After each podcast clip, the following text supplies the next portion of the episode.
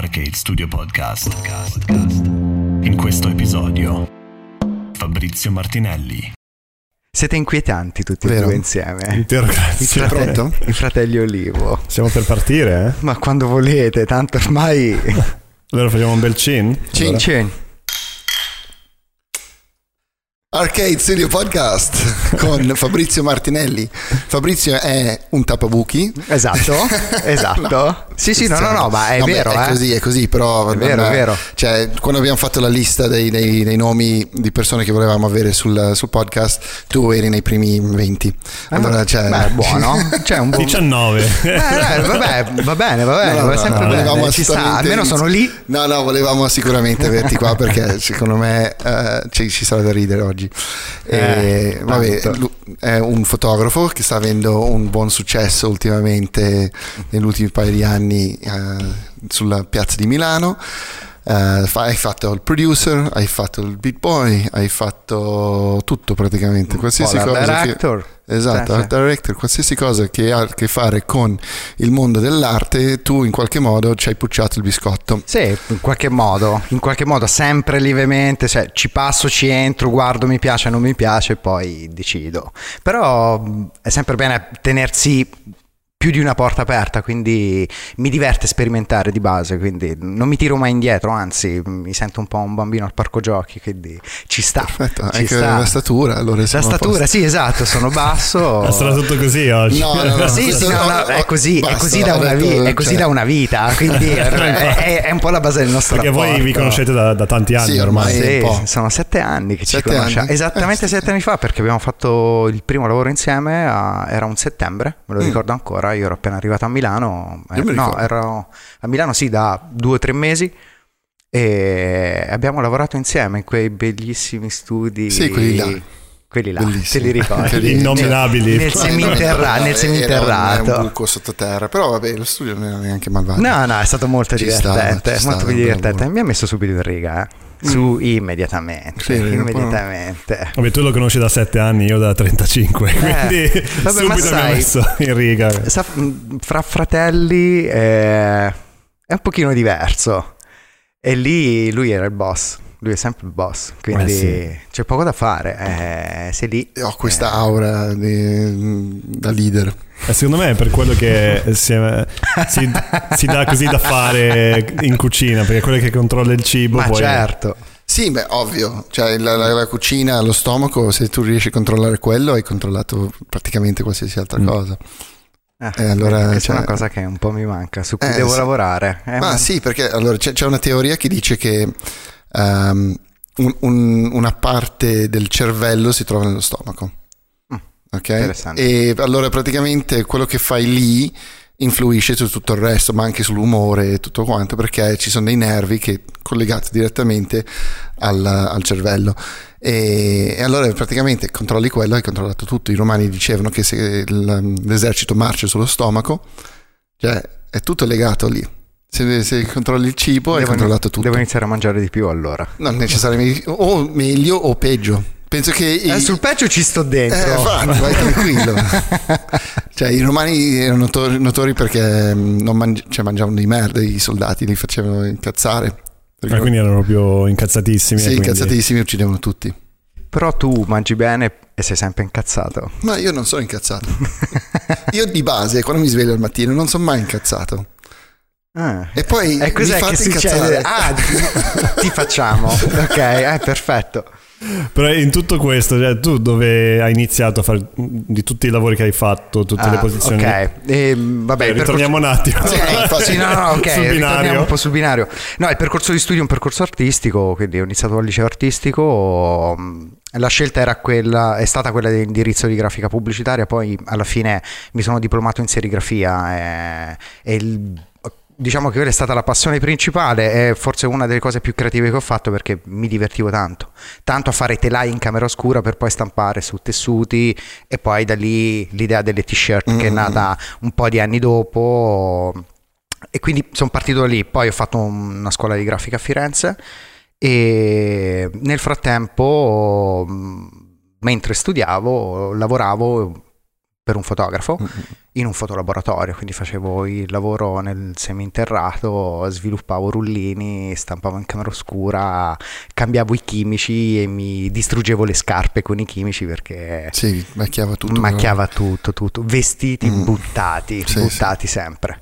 Ti lascia E- delle macchie marroni addosso, Ah. che mm, sembra una cosa che non dovrebbe esserci. Esatto. Io non ho ancora avuto il piacere di, Eh, di un, un bazzicare giorno, con i... eh, c'è un posto a Milano che si può mm, affittare. Vero? Si si chiama um, Officine Fotografiche, forse, una roba del E genere. li salutiamo. Ciao ragazzi di Eh, Officine sì. Fotografiche. Loro sicuramente non guardano i podcast, sono indietro come le balle dei cani, però ehm, hanno delle Però camere forse oscure. ascoltano la radio, quindi cioè, devi Eh, esatto, venderlo così. Esatto, e vabbè, comunque loro hanno dei, dei piccoli camere oscure con Eh, bello. ingranditori 35 Bello, bello. mm. Eh, potremmo fare una, un pomeriggio Un live a lì. stampare. Ma anche un, un podcast, eh, Al una puntata al buio Perfetto, con luce rossa. ideale. Perfetto. Beh, non, non Cioè, male, no? abbiamo già trovato il, Non male, no? il Next tema. location. Vedi che sei un Però, creativo. secondo me è un pochino basso. Sì, lo, sì, sì, lo sono, lo sono. Non è che sono un pochino, è realmente così. Ah, Sì, sono basso. eh, Ho appena detto a lui di non, eh, fare le battute. No, no, ma fai da solo. faccio dell'ironia su di me. Perfetto, meglio, Ok, tanto-. È un po' così, un po' così qua.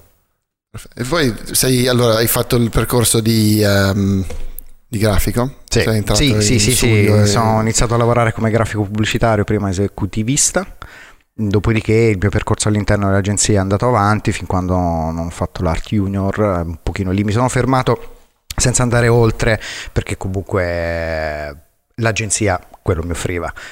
Ho lavorato anche in un altro paio di agenzie mh, fino a che non ho deciso di interrompere quel percorso lì ed è arrivato dopo un po' di anni perché ho smesso che avevo 30 anni Mm. di Ah, fare questo lavoro. Io sono arrivato a Milano esattamente sette anni fa, quindi mm, diciamo che quella fase lì si è interrotta e è riemersa la parte fotografica che comunque mi ha accompagnato durante il percorso di studi perché lavoravo sì per questo fotolaboratorio ma ho iniziato anche a scattare musica. Mhm. quindi amante della musica, ho sempre suonato e mm, Arezzo Wave è stata la mia palestra per sette anni e come fotografo Il festival pa- proprio, festival, sì sì sì. Ero intern- all'interno del gruppo del Photo Wave mi sembra che si chiamasse sì. E nulla quindi una settimana all'anno di solito era la prima di luglio andavo lì con il mio bel pass che, bel- che era la cosa più figa del mondo perché ti sentivi veramente Certo. un dio. Potevi stare sotto al palco, sopra il palco, girare per i camerini. E poi la cosa bella è che il festival si faceva, il main stage eh, la sera era all'interno dello stadio e quindi il backstage era la parte dei camerini gli spogliatoi de- delle squadre. Quindi tu passavi lì e ti trovavi Nick Cave con la porta aperta che si beve una birra piuttosto che Guano Apes o Tricky, Moby. Cazzo, Eh, Non li sento da una vita, proprio Eh. come il nome.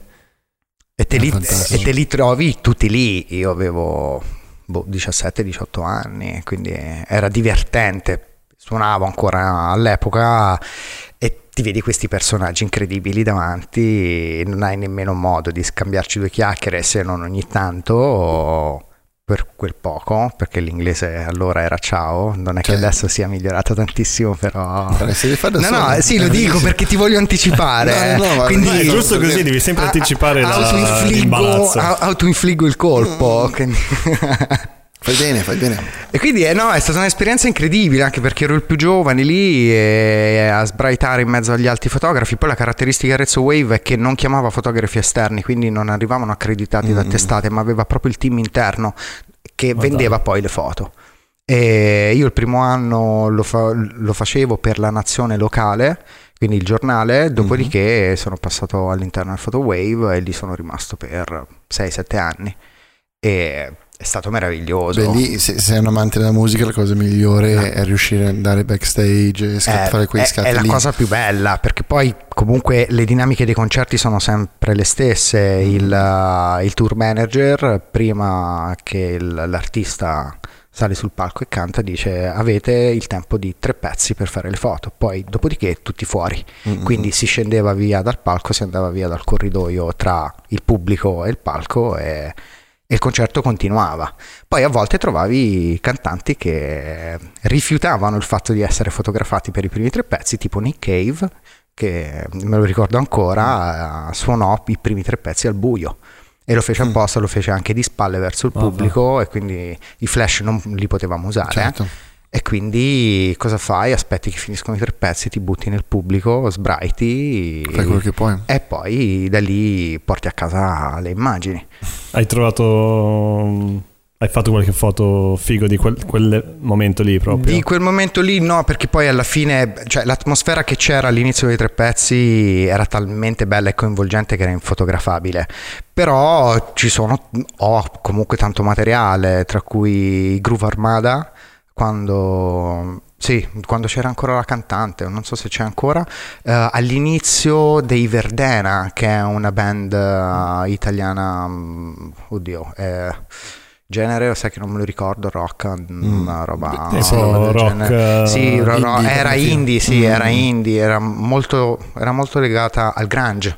Il Sì. mondo del grunge e la loro bassista era qualcosa di meraviglioso. Ecco, vedi, questa è una cosa che dovete sapere. Fabri si innamora molto facilmente delle musiciste. Ah, una, sì, una sì. volta, una volta, una volta. una sì, volta. però cioè, se, cioè, le vedi, Vabbè, quando c- eh, Giustamente, vabbè. giustamente, non è fa, che fa parte, fa parte di, di quell'atmosfera Sì, dell'arte sì, sì. che è sempre molto affascinante. Poi, Assolutamente. Solo quelle brave, però, non quelle che non sanno suonare o non No, sanno certo. cantare. Eh, Quelle, che sanno effettivamente fare quello che stanno facendo. Sì, assolutamente, però poi è meglio lasciar perdere subito. Eh, Immediatamente fai un passo indietro. Ma sì, eh. è un po' come provarci con la, con la barista, Mm. no? Cioè tu non ci provi mai con la tipa dietro al bar perché non, cioè, Ma sta ci provi quando sei lì. Devi essere molto ing- in- ingranato. Ho fatto anche quello. Sì, ma mm, non avevo dubbi.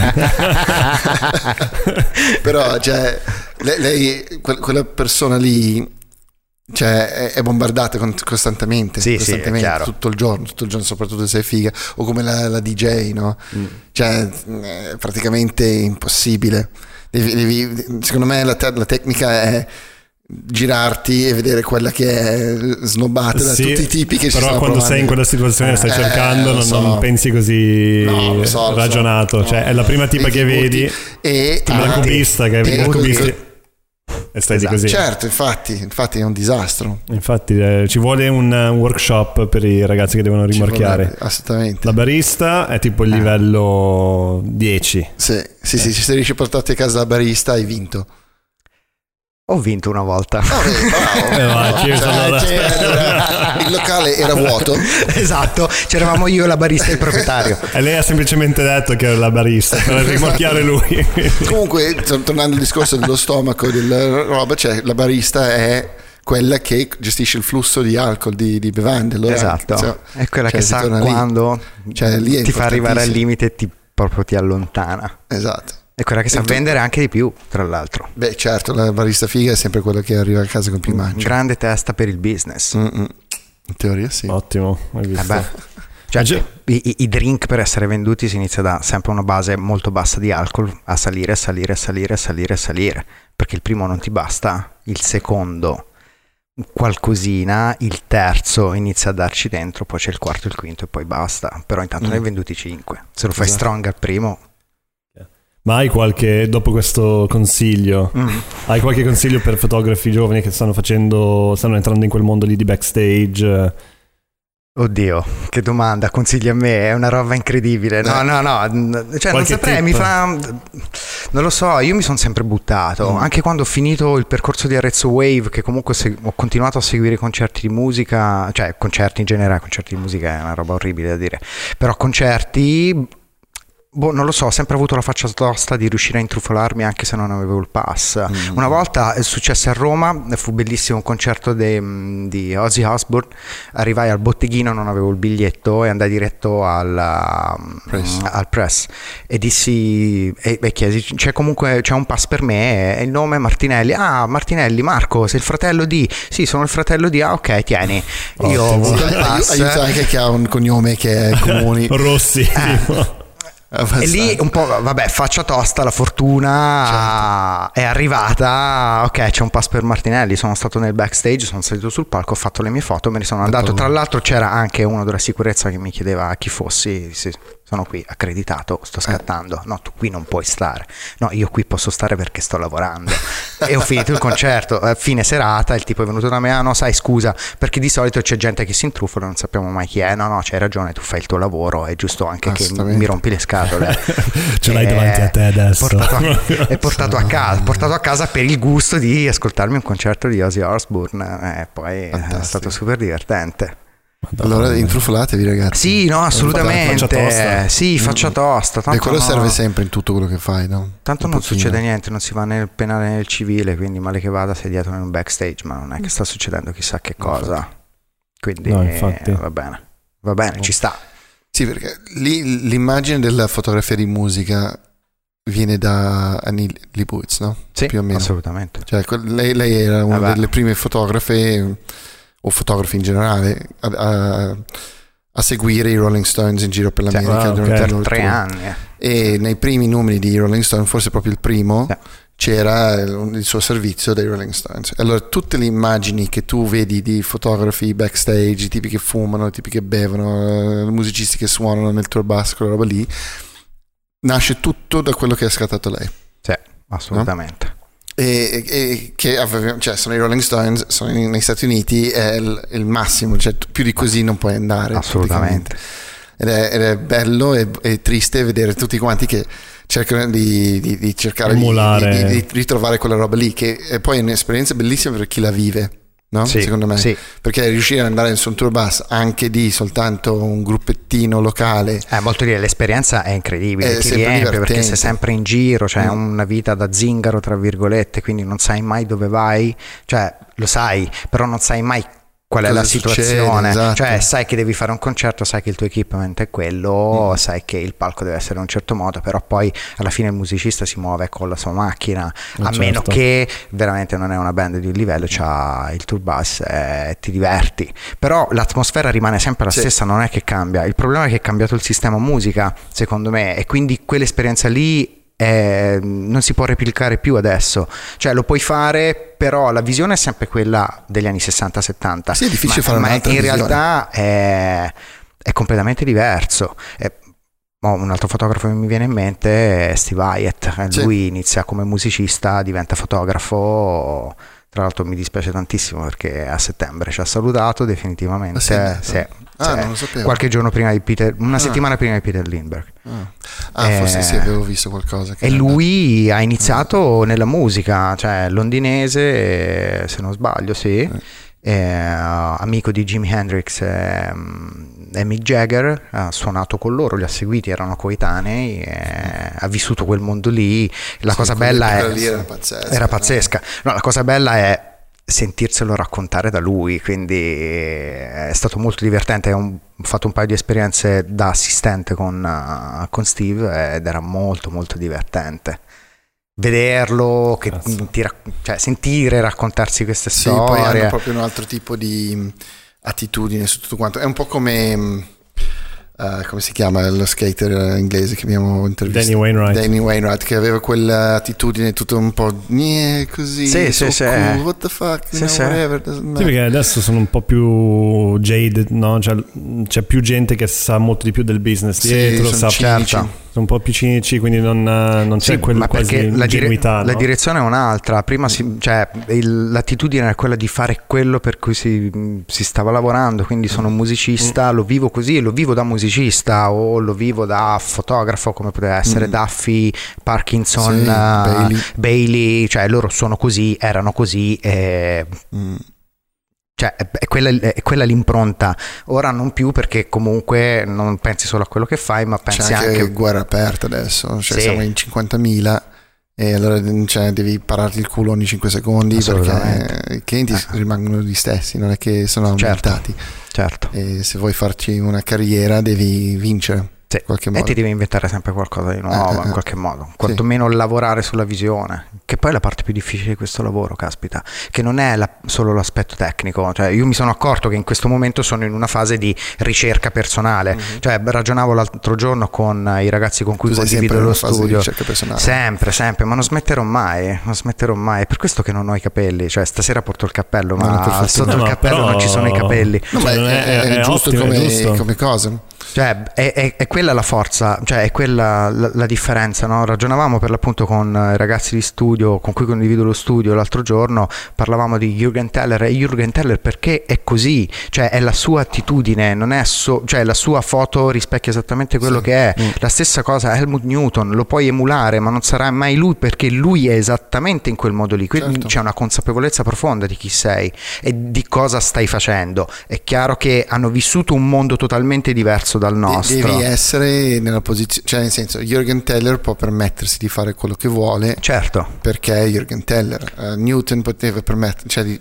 mandava a cagare la gente. Però penso che prima di, che loro diventassero quello che noi io, io abbiamo imparato a conoscere, secondo me, cioè erano sempre così, sono sempre Loro stati erano sempre così. così, ma erano in, in un, um, in un uh, mercato che glielo permetteva di, di essere come volevano. Certo. No? Infatti il mercato della fotografia è sempre stato pieno di personaggi che sono diventati sempre sempre più stronzi, no? Cioè a un certo, certo, punto tu in qualsiasi studio dove andavi sapevi di essere mandato a cagare 20.000 volte perché i fotografi erano, sono stati maltrattati e allora maltrattavano tutti gli altri, no? E, ed era una cosa comunissima.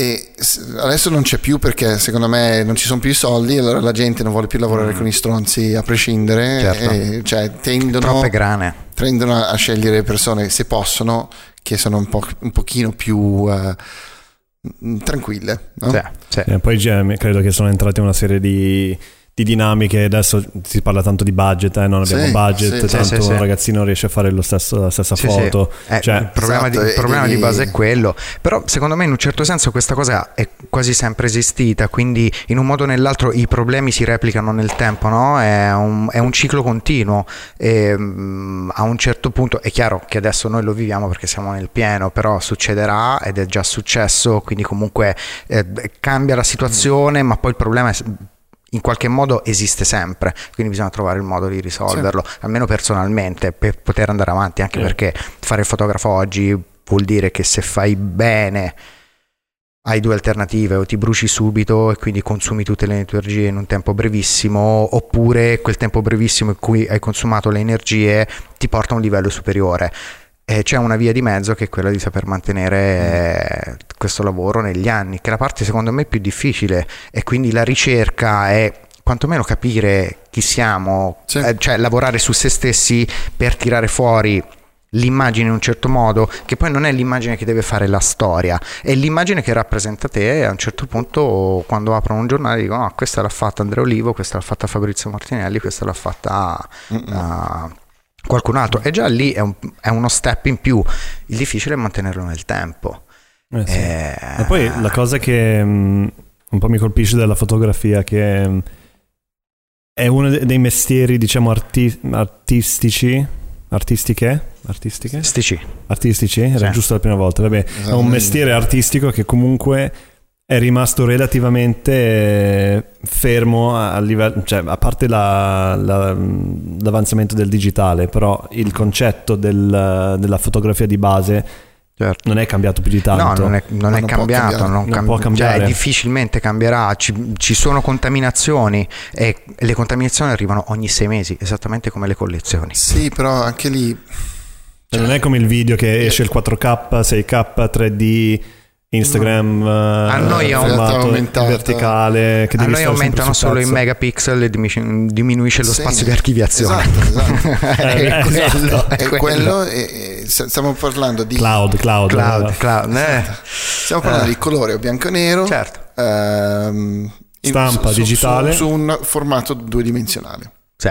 cioè è, quello alla fine. E forse l'unica cosa nuova diciamo è il cinemagraph più o sì, meno, che è sempre video quello, però. Anche quello diventa video mm-hmm. e non è più fotografia, perché fotografia è l'attimo fuggente, mentre Cinemagraph stiamo parlando di un, una serie di attimi. Certo. No? Certo, e poi la costruzione proprio del, dell'immagine è completamente diversa, no? il video comunque ti porta a una sequenza di immagini che costruiscono una storia. La stessa cosa si può fare in fotografia, ma è molto più complicata, mm-hmm. è l'editing di un lavoro che può essere un reportage, un lavoro di document- documentaristico o, quanta- o lo stesso lavoro di moda, cioè c'è chi ci riesce, c'è chi non ci riesce, vabbè, poi è tutto legato al mondo dello styling, dei pezzi, di cosa indossi, di cosa non indossi, però lì arriva nel momento in cui hai una visione di quello che stai facendo, ma perché parti da te stesso e in quel modo lì arrivi al risultato. I registi, grandi registi riescono a fare grandi film proprio perché sanno chi sono. Tra l'altro, sì. in questi giorni mi sto riguardando un po' tutta la cinematografia di Hitchcock perché oh, sto studiando. Pensavo che stavi per, per, dire ho visto Joker. No, no, non ancora, non ancora. No. Minchia, ragazzi. Non ancora, sto aspettando che la folla inizi un po' a scemare. Mm, sto aspettando che Datelo. mia figlia arrivi a 15 anni così posso andare al cinema.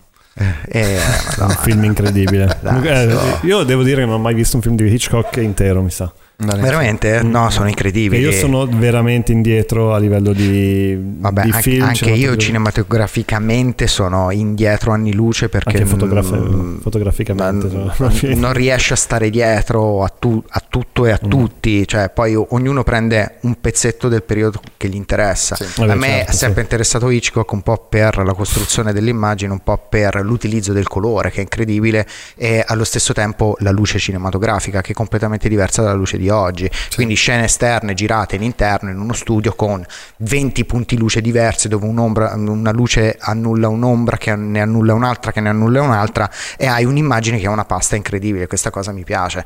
Poi vabbè, la struttura cinematografica è completamente diversa, cioè, mm. Nodo alla gola, Rope è un film eh, costruito su tre, pia- tre o quattro piani sequenza. Sì, è, nascosti è, benissimo. Ed è, è, un genio, ed è un... devi metterti lì e guardarli. Sì, devi studiarli sono, proprio. Sì, poi, poi non hanno il ritmo dei film di oggi, sono lenti. Eh, cioè già i film di Kubrick sono lentissimi, sì, cioè, sì, sì, fai molta fatica. Io 2001 Odissea nello spazio ci ho messo una vita per vederlo tutto. Io arrivavo a metà e poi dicevo basta. Basta. Sì, io, io mm. mi addormentavo e poi eh. forse vedevo l'ultimo pezzo e dicevo, ah, è iniziato un altro film, no? Mm-mm. Invece no, era sempre quello. Era sempre lo stesso film. Beh, no, l'unico che sono riuscito a vedere è Doctor Strange Love. Doctor Strange Love, eh, sì. Vabbè, quello è stato forse uno dei primi trailer che era montato come un trailer di adesso. Mamma cioè, mia. il trailer è incredibile. Incredibile. Eh, quel film incredibile. Sì. Poi, poi, c'è anche uno dei miei attori preferiti. Peter Sellers. Peter Sellers è cioè, è fantastico. Sì. Uh, The Party ha fatto un sacco di film interessanti. Hollywood, Hollywood Party Hollywood è uno dei Rosa. più belli. Pantera sì, Rosa, era la Pantera Rosa, sì, The Pink Panther. Sì, sì, era lui. E poi lui, lì in, in Doctor Strange aveva fatto tre personaggi. Tre personaggi. Cioè, grande. Sì, no, vabbè, fantastico. Comunque è un caratterista incredibile. Passa da un personaggio all'altro così. Morbiers. Un'altra? Uh, sì. Beh, ci sta, ci sta. Io ci sta. anche un pelo, un pelino di più. Il gang di tutti?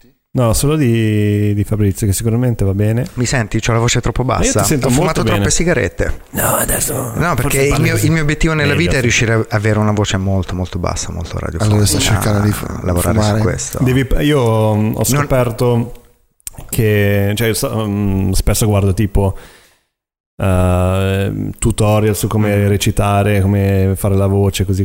Non lo uso mai quando facciamo i podcast. L'ho usato per il trailer, però è un, cioè, è una c'è cosa. una cosa che un vecchietto ha insegnato che ha detto tu devi pensare di usare la voce della mattina. Ah sì, che La mattina è la voce Mamma radiofonica. Mia. Cioè, sì, la, mattina dopo un pacchetto, no. la mattina dopo un pacchetto di sigarette è una voce così. Non mi viene. Non adesso. Non, non adesso. Mm. Comunque incredibile, cioè il fascino anche del doppiaggio. Mm. Ti ricordi quando vedevamo i backstage di, di Logan? del film mm, sì, in cui sì, lui sì, doppiava se stesso nelle scene, in alcune scene. Eh, era incredibile. Film, cazzo. Non mi viene mai il nome dell'attore. Eh, eh, ovviamente adesso mi viene anche me, lo vedo benissimo. È quello australiano. Sì, sì fatto anche ah. Australia, quella faccia da pirla. Non mi viene mai il nome. Eh, Ragazzi, scriveteci verrà, verrà. e suggeriteci il nome. Non ci provare neanche. Dai, not coming. Uh, Wolverine, chiamalo Wolverine, Wolverine. Logan. Logan. No, è incredibile quella parte lì. Ogni tanto mi scimmio a guardare, a guardare i doppiaggi. Beh, è bellissimo perché non ci pensi no, a quelle robe lì. Mamma che, che, c'è dopo tutta una post-produzione dove riprendono gli attori, li ah, mettono in una stanzetta, li fanno dire di nuovo le battute, li fanno sì, dire di nuovo sì, le cose. Sì. Che tu dici, ma ci sarà il fonico. Eh no. Invece no. Invece eh, no. no. C'è il tipo che fa il Foley che fa tutto. Sì. Che sono pazzi, devono essere pazzi, cioè che li mettono in una stanza con ok, qui c'è un po' di plastica, fai ma, ma, tutte que- le camminate. Quello, quello è il lavoro che, cioè, se io avessi saputo che esisteva, avresti fatto quello. Di brutto, di brutto, cioè fighissimo. Ah, cioè, facciamo. È un cavallo! Eh? Wow. Meccanico! Adesso qualcuno Ma sta cavolo, sei bravissimo.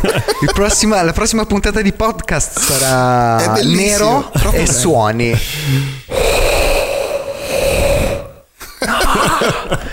Bellissimo. Per quelli di Spotify e Spreaker e iTunes e Sì, tutti sarà una altri. bomba. Madonna. Ma no, sarebbe stato veramente Che figo, no, è bellissimo. bellissimo, Ti metti in bellissimo. una stanzetta piena di roba e fai le tue E cose. giochi tutto il giorno. C'hai la sabbia, c'hai l'acqua. film, Poi sì, smadonni sul tipo di microfono. allora usiamo il microfono perché è un po' più saturo e Sì, sì, sì. Io andiamo quella roba lì non l'ho mai capita. Cioè, Visto- non ho mai abituato l'orecchio alla differenza nei vari mic- dell'utilizzo nei vari microfoni. Cioè, da quando abbiamo cominciato a Sì, fare questo esatto, sì. esatto, perché noi abbiamo tre microfoni, Cioè, una roba- tutti della New Year, ah, grandi cinesi. grazie, grazie. Yeah. e... Ni hao.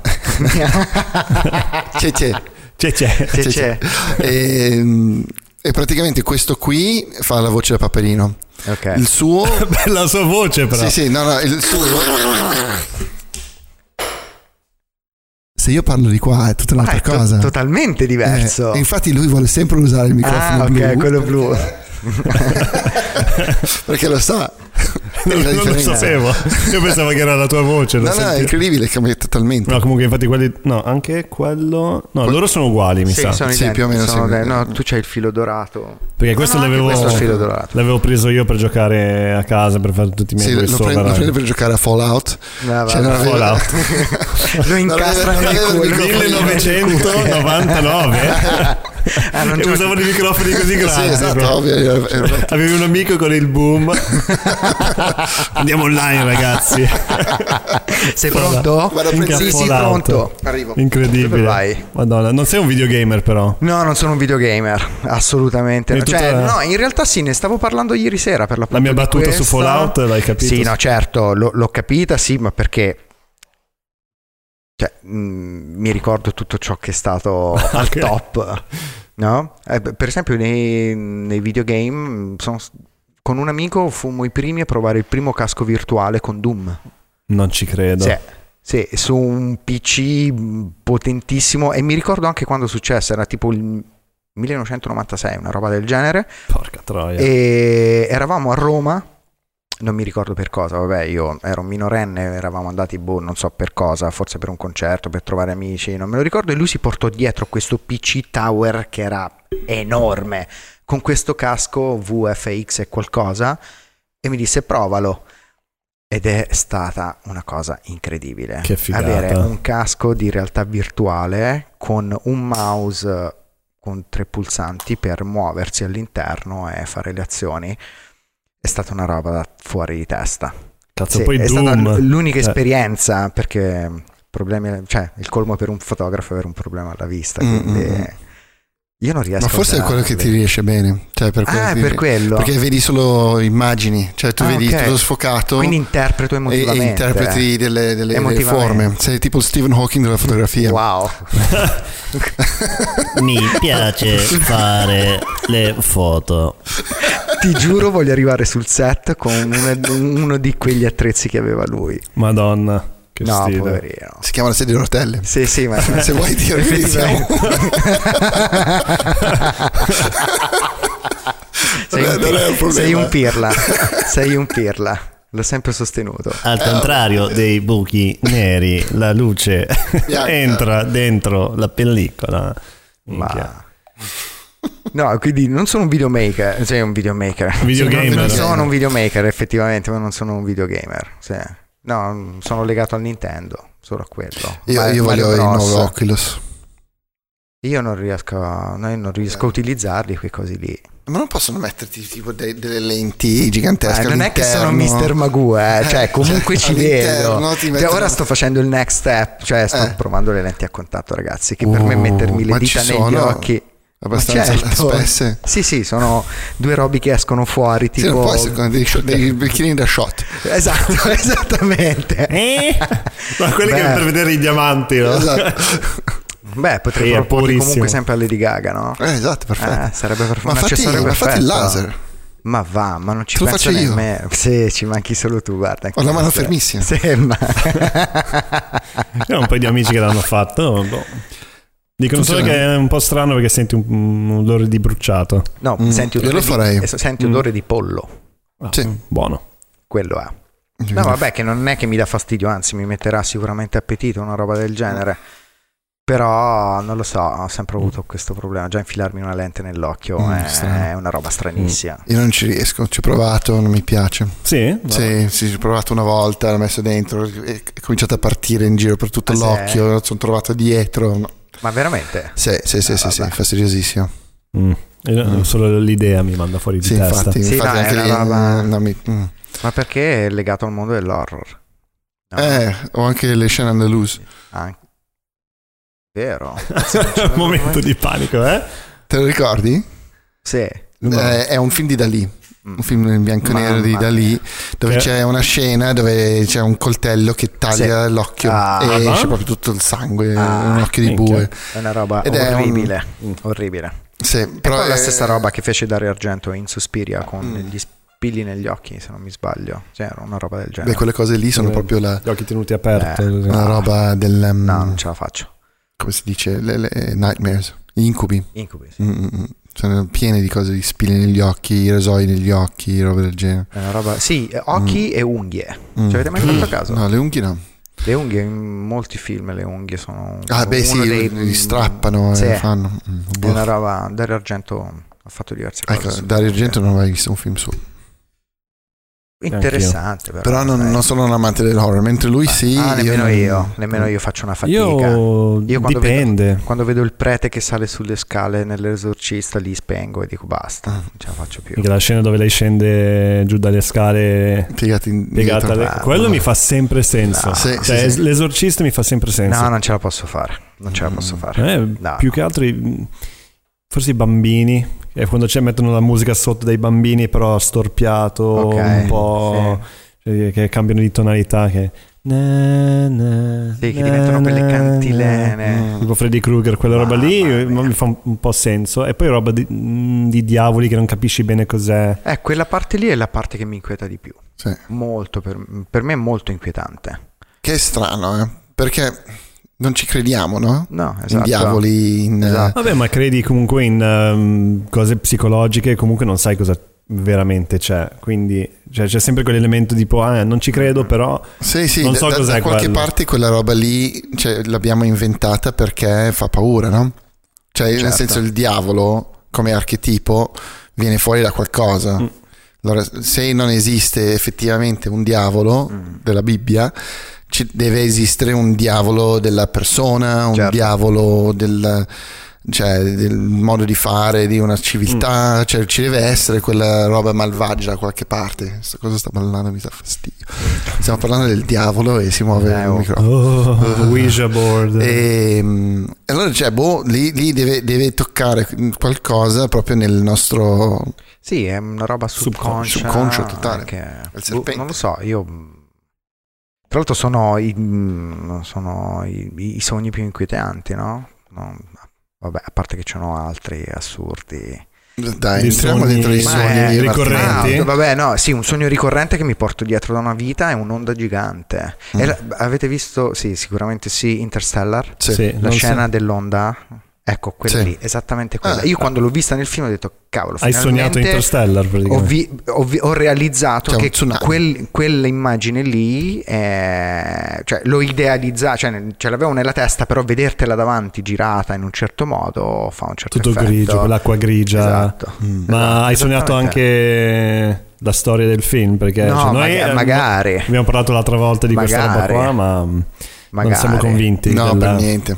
Della storia, de- de- del flusso di, di Però Interstellar. sì, ha una ragione Bellati che non è colpa della, della fisica. io l'ho detto. Sì, esatto, hai ragione tu. Quando ho Non è- ragione... Non è, non è colpa della fisica, ma è colpa della sceneggiatura. Mm. No, assolutamente. Però no. mi dà fastidio che tutti i fisici che l'hanno guardato e hanno detto bravi, bravi, bravi, non dicono Nessuno qualcosa. Nessuno dice qualcosa su Ah. quella roba lì. Perché non sono storytellers. Sì, però eh, ho capito, però cioè, io direi è tutto bello, però questa roba qui è l'unica cosa inaccurata nel- della, de- della- della parte della scienza. Mm. no? Però loro dicono che poi è possibile. Io non sono un fisico, Eh, vabbè. No, non posso infatti- dire niente, eh, ovviamente non capisco abbastanza bene la fisica quantistica e Dobbiamo il beccare un, multiverso. un, um, scene- sceneggiatore, qualcuno che ci No, spiega. ma il sceneggiatore ti dice, l'ho scritto, F4, F4, F4, F5. meglio. Eh, però Cioè- cioè, tipo, secondo me Eh, il sceneggiatore invece cioè, si fa una pippa mentale su... Cioè, la figata è quando riesci a fare tutto senza perdere dei pezzi. Mm, mm, mm. Infatti loro secondo me hanno perso un pezzo, allora non, non può, non può neanche spiegarti perche ha sbagliato perché non sa di aver sbagliato. A me ha messo talmente tanta ansia quel film che a un certo punto ho spento il Ah, cervello. no, a me, a me ha Cazzo. detto, mi ha fatto incazzare. Ti ha fatto incazzare? Mi ha fatto incazzare. Veramente? Quell'ultima scena di lui che lì dentro, Sì. roba, Beh, quella è- è- mi effettivamente incazzare. è molto assurda perché è assurda. Cioè, io ho detto, ma perché sta roba? Non- non- Cosa sta. Boh, Cosa ci sono pochi film che mi hanno fatto incazzare così tanto. No, a me uno che mi ha fatto incazzare è Terence Malik eh, con The Tree of Life. Ecco, vedi, te vai su. Tanti mi hanno detto di, di quel film. mia, Tre ore di... Mamma mia. Mamma Ma- mia. Ma mi ha detto qualcuno perché praticamente eh, sono tre ore e mezzo di film, Sì del sono, sì, sono tre ore abbondanti divise in parte due- da in due tipo dinosauri, meteoriti, Mhm. cioè proprio Beh. tutto un trip eh, totale. E mi hanno detto che qualcuno l'ha visto a Roma e l'hanno proiettato Al al contrario, contrario, e, sì. non- e si capiva comunque il film perché Sì, non si capisce un cazzo di quel film lì. Perfetto. Però mi hanno detto che è un film proprio da guardare da, da- da drogati Certo. alla fine. Mm. Eh beh, ci sono, ci sono quei film lì, Stoned. eh, Mhm. che devi un Fortunatamente io faccio sempre un passo indietro e tro- torno ai bellissimi B-movie italiani con Eh, eh, esatto. Cioè, Buzz Spencer, Terence Hill, eh, Lì no, ci sta. Lino Banfi. minchia. C'è tanta creatività là dentro. Milano brucia, quelle cose lì. Eh, lì già il genere poliziesco che anche quello è molto interessante, però faccio sempre uno step sotto Ermonnezza, cioè eh, Thomas William, eh, ragazzi. Hai fatto proprio No, lì, esatto, il tribu- il tributo. Riesco a tributo. guardarlo ogni tanto, ma poi dopo un Eh, po' no. mi, girano le balle. Per me è grande fonte di creatività. Sì. Sì, ma Ma perché... una nelle tue foto tan- non si vede. No, fortunatamente, per for- fortunatamente no, meno male. Eh, no, infatti, ma allora, allora, eh, come traduci quella creatività, cioè quella fonte in quello che, che in produci? uno stato di benessere, quindi Mm. mi, mi fa stare bene e in qualche modo mi apre la testa su qualcosa. Poi, sinceramente, io lavoro in maniera estremamente estemporanea ed è una cosa che mi piace da morire. Cioè, non, non ho mai amato pianificare le cose. Cioè, Mhm. sì, posso fare uno studio, posso eh, fare una ricerca, posso. pro- Prepararti. capi- prepararmi, sì. Ho un immaginario, ma la cosa figa è che poi diventa tutto estremamente estemporaneo. In qualche modo ho l'immagine nella testa, so cosa voglio, però poi inizia a cambiare forma nel momento in cui la sto facendo, perché chi ho davanti si comporta in un determinato Certo. modo. Mm. Perché a me cioè, piace dirigere, ma fino a un certo punto. E mm, mi piace molto l'attitudine naturale delle persone. Mm, E lì mi sento totalmente a mio agio perché posso esplorare, quindi posso girare a 360 gradi intorno alla persona e trovare qualcosa che non avevo visto, che mi affascina e lo porto a casa. E quella è la parte più divertente. E la- di solito inizio sempre con uh, un pezzo, cioè parto sempre dalla musica, Mhm. Eh, che quella è la parte fondamentale. Quindi parto da lì, mi faccio una visione, mi carico, poi la musica tu lo sai, sono il King of Leon, c'è Sì. un album in particolare che, Madonna, ragazzi. che mi Eh, piace. metteva su il cazzo di album tutte le volte. Che poi è studio, buffo, no? Che io li odio, i Kings of Leon. Sì, lo so che li odi. Cioè, So, eh, però c'è- alle dieci e mezza partiva Kings of Leon. È quello eh, Sex on Fire, no? Sì, Non è la di Sex on bene. Fire, sì, li di conosco You. Somebody. eh, eh, Ma gruppi che stai ascoltando adesso, che hai scoperto di recente? Ma in realtà non sto facendo molta ricerca sulla musica, in questo momento torno sempre un pochino indietro, mi riascolto di solito quello che mi piace, il blues, il rhythm and blues, il rock, il, rock, il grunge, eh, a quel mondo lì. Poi ho un legame particolare con l'hip hop, ma perché sono cresciuto con l'hip hop, quindi ero un, Facevi un piccolo b-boy. Sì, è un piccolo b-boy. Mi Ma piaceva. toccavi tutti, Fa- tutti i lati dell'hip hop o solo Ah, ho provato col bombing, ma non ci riuscivo. Cioè, eh, writing. Ah, graffiti? E- ma non era per Non me. arrivavi? Non ci arrivavo, esatto, i treni erano troppo alti, quindi non riuscivo a fare gli argenti sui treni. Sbatti, Eh. No, ma non ero bravo, ma perché l'utilizzo della bomboletta è complicatissimo, cioè devi avere una manualità enorme, cioè a parte che vabbè, se sai disegnare, ok, va bene, puoi fare i tuoi sketch, te li, te li disegni, li colori, bla bla bla, e ti fai il tuo albumino, mh, delle cose belle. Poi trasformare quell'immagine lì in un pezzo vero e proprio su un muro è complicatissimo Mm, mm, perché sei in uno spazio enorme. cioè, enorme e Mm. devi sì, scomporlo, scomporlo e, ri- e ricomporlo Ah, ah, ah. con l- esattamente lo stesso equilibrio con cui l'hai disegnato. Difficilissimo, complicatissimo. Poi se aggiungi pure, pure l'elemento di countdown di Esatto. oddio, forse c'è Poi qualcuno. non devi far gocciolare la bomboletta, devi fare prima mm, la bozza, poi inizi a colorare l'interno, poi fai tutto l'outline, poi inizi a fare i ritocchi. Cioè è complicatissimo e poi la- se non sai usare la bomboletta perché c'hai il, um, il tappino che è troppo stretto, poi c'è il tappino fat, poi c'è quello che ti fa il, il segno a taglio. Eh, cioè sono una Sì, valangata eh, di variabili. devi imparare- È difficilissimo, difficilissimo. Quindi ho smesso subito. Ma cioè, oltre ad aver, avuto- aver speso tanti soldi in bombolette Eh, che poi immagino. non ho mai utilizzato, ma perché anche tu fai la stessa cosa, tu ti scimmi e spendi. Sì, ma non, non spendo come te. Ma non è vero. Ma va. Ma non è vero. Io Io, cose- io mi ricordo un anno in cui hai speso, un- stavamo lavorando Sì, e c'è c'era Black Friday. Black Friday. Ho usato Eh, tutto però. sì. Cosa che hai preso? scusa? Ma tipo di tutto, di tutto. di tutto, di Mi tutto. serviva tutta una serie di robe. Mi serviva una serie di Ho robe. preso lo spallaccio. Ah. eh, ho preso Ah, ok, no, cioè tutte usato. robe tecniche che mi serviva. Che, Vabbè, eh, io devo sperimentare, ragazzi. Ah, no, infatti, no, No, ma anch'io sono uguale. Cioè, già troppo- ci sono troppi giocattoli adesso. Sì, Cioè, cioè, e, e sono troppo facili da, roba. da- da avere. mm. Cioè, Cioè, il problema non sto vero è spendendo quello. più niente. Pago le tasse. Però ta- tante adesso sono scaricabili queste cose. eh. sì, sì, no, no, la, la- la fortuna, la tutto fortuna- la fortuna è quella. Eh. Però sì, nel, nel mondo dell'hip hop, del rap, il writing è stata la cosa che non, non mi ha mai preso fino in fondo. Cioè, non ero bravo tecnicamente, quindi molli il colpo e ti butti su altro. sul blues. No, no, ho fatto ho ballato breakdance per un po' di tempo. Ma mi, va, mi divertivo. minchia. Eh, sai, sono piccolo, quindi mi posso muovere in modo Sì, agile. perfetto. Ma io quando andavo alle serate 5 star al Rolling Stone di Milano, cioè quelli più piccolini facevano quasi sempre pop and lock. Veramente? eh? Mm. Invece quelli più un po' più alti, un Quanti po' più facevano break? facevano proprio tutte le e c'era sempre uno che faceva la solita mossa. Ah, ah, ah. Era l'unico che Figo. riusciva a girare a fare un po' di cose ginnas- da ginnastica quasi, no? Sì, è mo- molto difficile, ore e ore di allenamento, ti Minchia. spacchi, Dai, io, io non, spacchi. non rompi mai neanche in pensato. casa. Neanche passato lontanamente Eh, per no, la testa. vabbè, io ero preso bene, sai, a metà degli anni 90 ero preso bene da questa Il tuo cosa. cartone quindi- per terra, Esatto, eh. ma no, ma a volte anche sulle piastrelle, un male cane. Ah, e forse è lì che ho perso i capelli, a tentare di Può girare essere, sulla testa. Può essere. Ma ci sei riuscito? Giravi sulla testa? Sì, sì, facevo anche windmill. Eh, Voglio chiudevo- vedere i video. Voglio vedere i video. Eh, devo fare un... i video, non c'erano i telefonini eh, col, Ma col- sì, ma sicuramente avevi qualche amico deficiente che faceva le Eh, cose devo con fare una ricerca, devo fare un po' di domande in giro e vedere Cioè, se... lui, No, sicuramente no, ho le cassette da MC quando facevamo freestyle, quello sì, quello sì, perché Dai, poi il, il step successivo è quello di prendere un microfono, buttarti nella folla e tentare Stai. di dire due pirlate all'inizio, poi inizi a mettere il- a fare un focus su quello che stai dicendo, inizi a mettere le parole giuste nel momento giusto, fai le sfide e ti diverti. Questo perché mh, vabbè, mh, metà degli anni 90 c'era un locale bellissimo in Toscana, perché io sono cresciuto in Toscana Non si eh, sente. Non si sente, ma meno male. No, no, sto scherzando, anzi.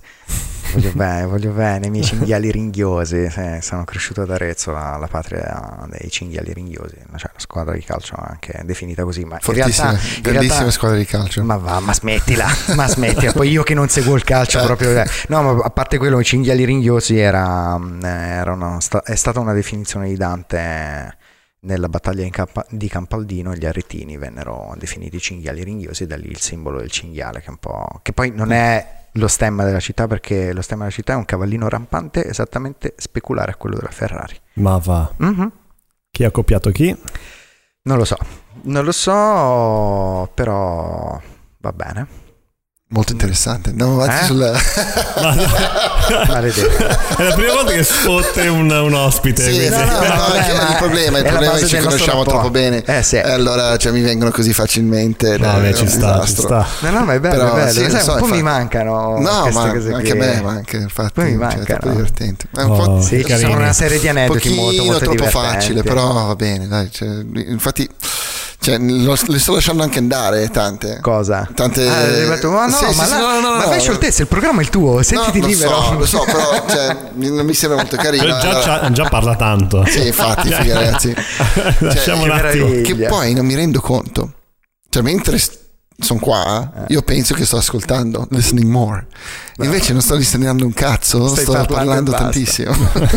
Parl- parling Ah, more. È bellissimo. No, guarda, comunque, nonostante l'agitazione, la situazione è fighissima. È veramente divertente fare questo. Cioè, stare qui e chiacchierare, raccontarsela. Sì, è bello, no? Cioè, Madonna, è cioè, la- terapeutico. È, è esattamente l'opposto di stare al bar, no? Cioè, Esatto. stai, stai nel bar, c'è musica, c'è casino, c'è Sì, tutto quanto. sì. vabbè, La c'è- barista. C'è, la barista, C'è la barista, distrazioni. certo. E invece qui sei totalmente slegato dal mondo. Sì, No, succede è- tutto qua. Cioè, tipo Sì, in sì, un è piccolo, è fighissimo, un fighissimo. piccolo pezzo. Nel frattempo fuori sono passati sette anni. Sì, Eh no, sarebbe infatti, bello. normale.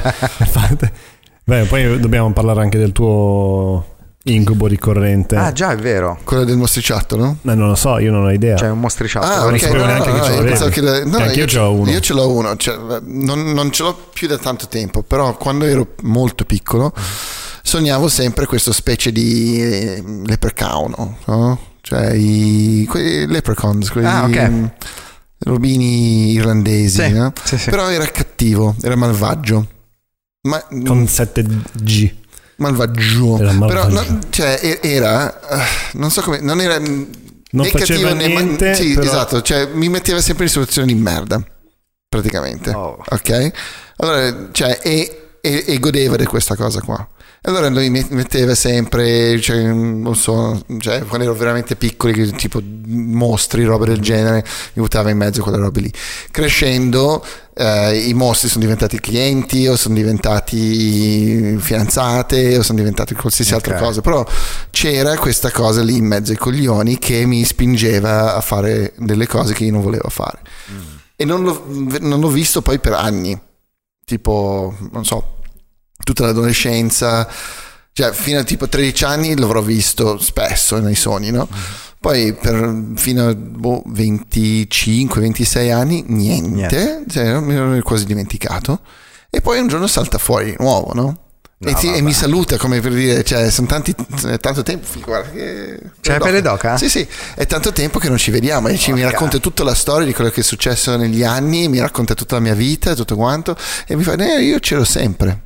No, Io ero lì. di Madonna, merda, che ansia. Che E ti stavo, ti stavo guardando, ti stavo osservando e, e poi mi mette in un'altra situazione del cazzo. Tipo No? tocca il culo a qualcuno, poi fa finta di niente, Sì, dà la colpa sì, a lui, sì, esatto, no, ruba no, il portafoglio. No, No, erano, erano sempre cose super pesantissime. E nella realtà si è mai... ri- No, cioè, è- è- no, no, no, no, è solo che mi metteva un'ansia addosso pazzesca. Poi, cioè, io sono razionale, allora appena mi svegliavo, cioè, ci mettevo un attimino a calmarmi, Ah. poi dicevo no, è solo un sogno, poi Ok. mi ritrovavo subito, cioè, io spesso mi riaddormentavo e lui c'era lì che mi aspettava. eh. No, maledetto. Cioè, era super creepy questa cosa qua. Ma poi, dai. vabbè, poi, dato. Tu niente? Tu No, io avevo uno dove...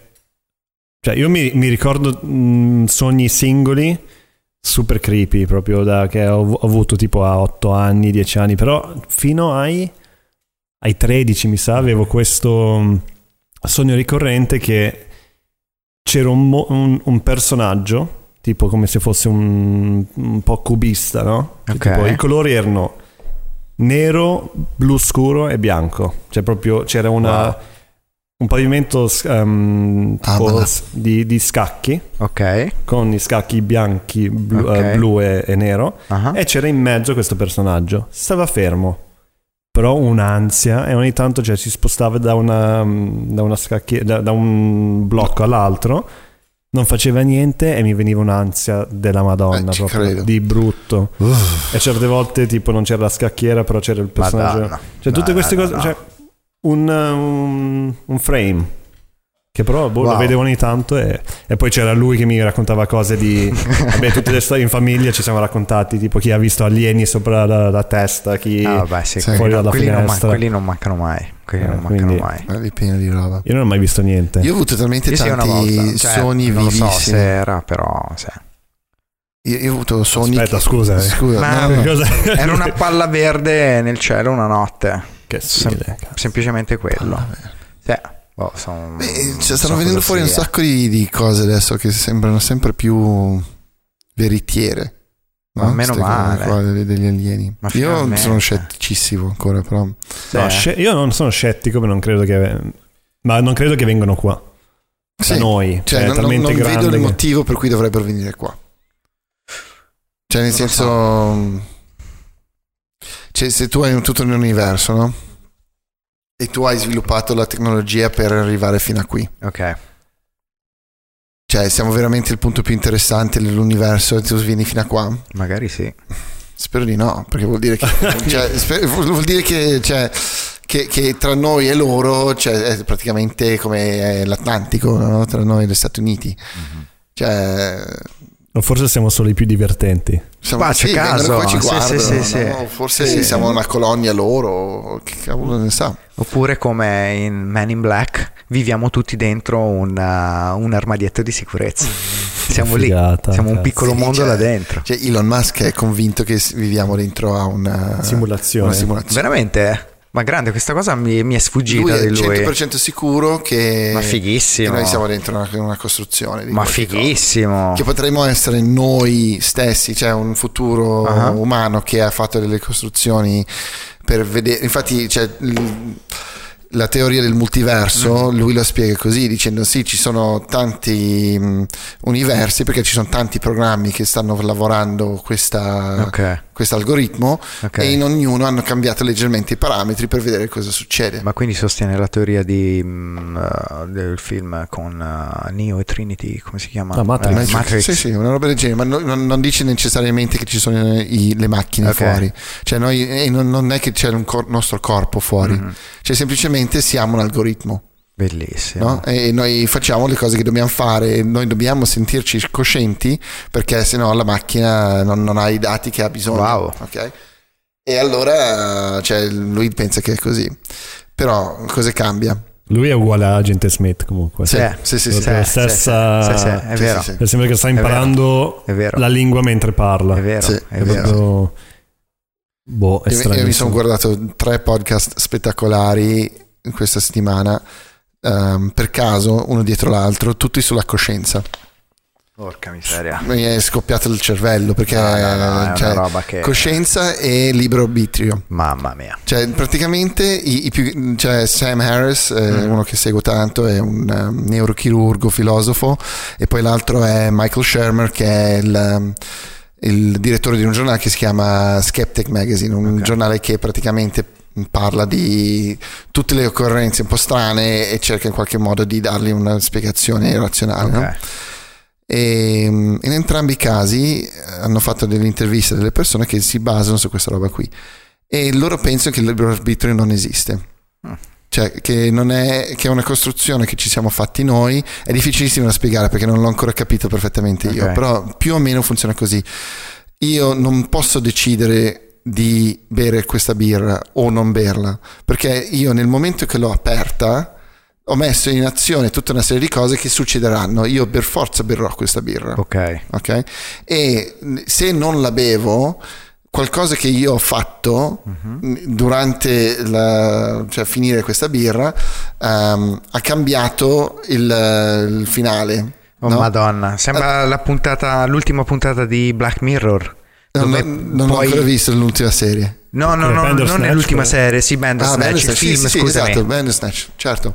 E allora praticamente tu arrivi, cioè tu arrivi al- all'idea di al libero arbitrio soltanto perché ti sembra che stai prendendo una decisione, no?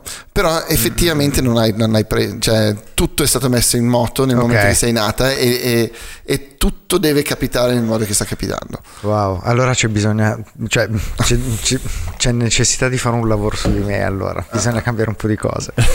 non puoi, non, puoi. puoi cambiare niente, non puoi Porca cambiare miseria. niente. Ah, quindi bisogna semplicemente lasciarsi Quindi tu- andare tu al, devi- desti- cioè al destino, Sì, a esatto. quello che è stato definito. Non ci devi pensare. Cioè, tu non devi pensare. pensare al, al fatto che.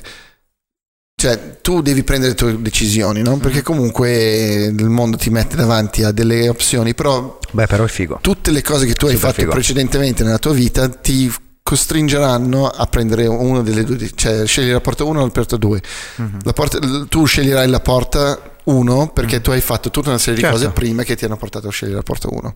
Ah, e Esperienza. Questo, ma, Sì. ma a parte che semplifica tantissimo mh, tutto quello che può avvenire, no? Dici ok, allora perché mi devo preoccupare se faccio questo, se faccio quest'altro, se tanto poi Eh, però la destinazione è mom- quella. Sì, però anche quello è una decisione che tu sembra di prendere perché ti dici ah, mi lascio andare, ma quella roba lì era predestinata. Fighissimo. E allora ti esplode il cervello e devi ascoltarne altri 50 per cercare di capire che cazzo Molto stanno dicendo. bello. Io non ho ancora... Cioè, non, non capisco la differenza perché mi sembra la stessa cosa. Mi Mm. sembra di comunque avere... La, la possibilità di scegliere, no? ma alla fine dicono Sì, che non, non da, stai scegliendo da definire un attimo, cioè cosa valuti esperienza, cosa valuti il Certo. tuo corpo che decide di fare Cioè, una cosa lui, in base alla lui tua dice esperienza. praticamente quando tu ti gratti, tu non stai pensando adesso io mi gratto, no? È una Ok, reazione. È una reazione. no? sì. Però tu puoi pensare di non grattarti. Tu puoi pensare di non grattarti, però nel, però nel momento che tu stai pensando di fare qualcosa è solo un gioco della tua coscienza che ti sta dando l'idea che tu puoi scegliere di, di grattarti o non grattarti. Eh, questo è, è una- è un argomento incredibile. Cioè- Io vado fuori di testa su queste cose, soprattutto sul, sul sistema coscienza e, e- e parte subconscia. No? Sono mh, su, su- su una, disegnata una piramide. non- la piramide non la dividi in due. La punta dell'iceberg è la tua coscienza, tutto ciò che è sotto ehm, è subconscio, no? che ti porta ad avere quel tipo di coscienza lì. E questo lavoro è incredibile. È per questo che io vorrei provare il rito dell'ayahuasca. Sì. Ed è un- una ro- solo che mi spaventa tantissimo perché bisogna essere fisicamente, psicologicamente molto stabili. Anche il contesto deve questo, essere... Sì, questo non vuol dire che siamo dei folli, siamo delle persone fuori di testa, però un minimo di conoscenza di se stessi ci vuole ed è la sostanza psicotropa più Secondo potente me che esiste. poi, eh, ti, ti E- aiuta invece a conoscere te stesso. Ho conosciuto tanta gente che l'ha fatta e mi sono fatto raccontare le loro storie e quantomeno quello che è successo, quello che ricordano dall'esperienza è...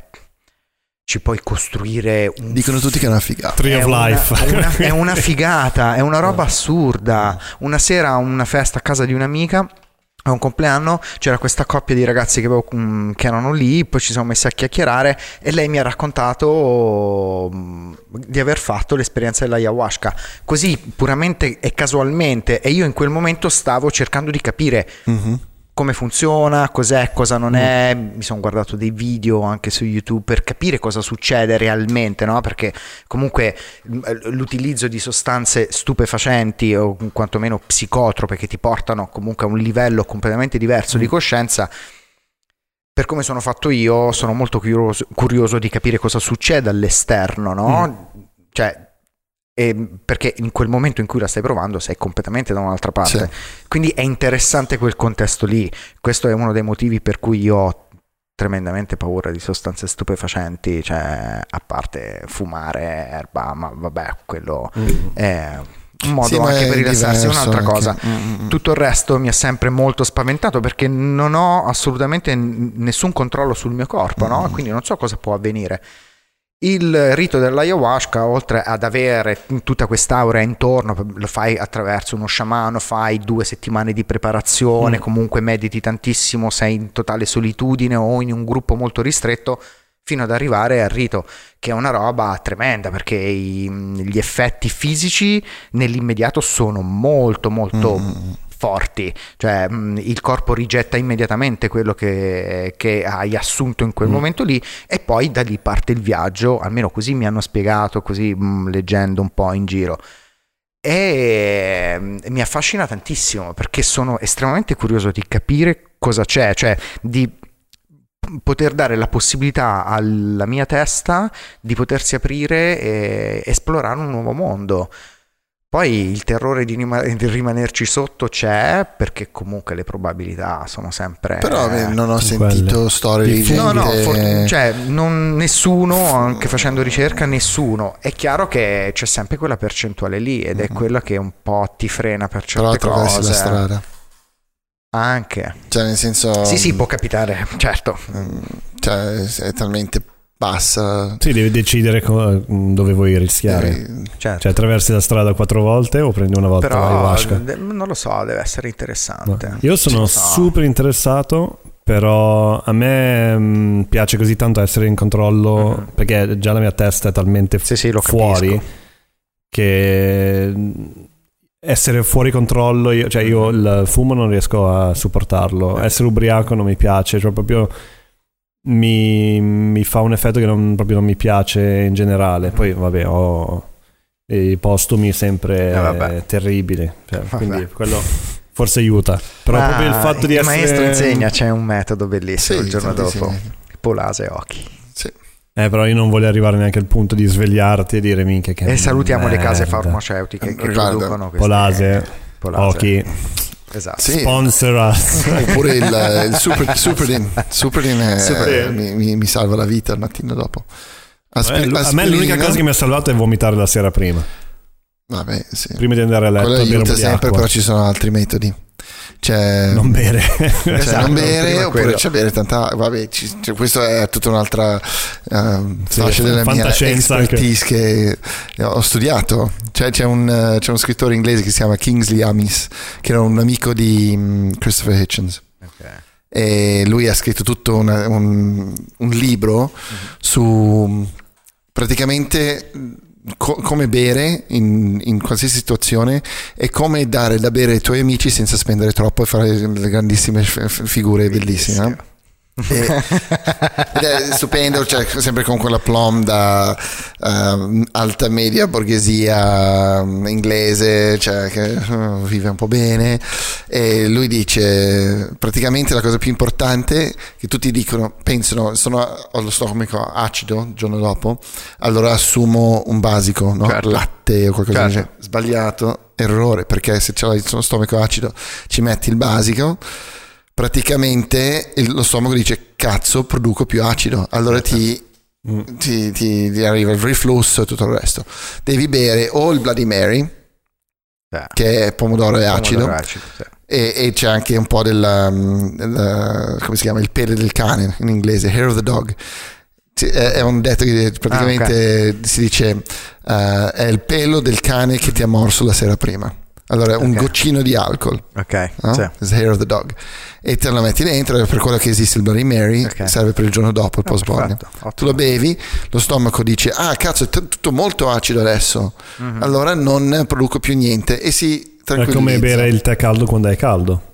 Sì, esatto. Che esatto. alzi la temperatura del corpo e poi lentamente scende. Eh Prima es- sudi come esatto. non ci fosse un domani. Per quello esatto. lo bevono i beduini nel sì, deserto, che eh. scende e ti senti più... Senti più fresco. Esatto, e sono queste cose qui che molto interessanti. Poi non mi ricordo esattamente, ma ci sono delle robe per tipo il cocktail party fatto mm-hmm. bene, non devi servire alcune cose perché ci metti troppo a farlo, devi fare quest'altra roba. Cioè, bellissimo, bellissimo libro. Non mi ricordo come si chiama. Drinking Oh, comunque di Kingsley Amis. Boh. Bellissimo. anyway.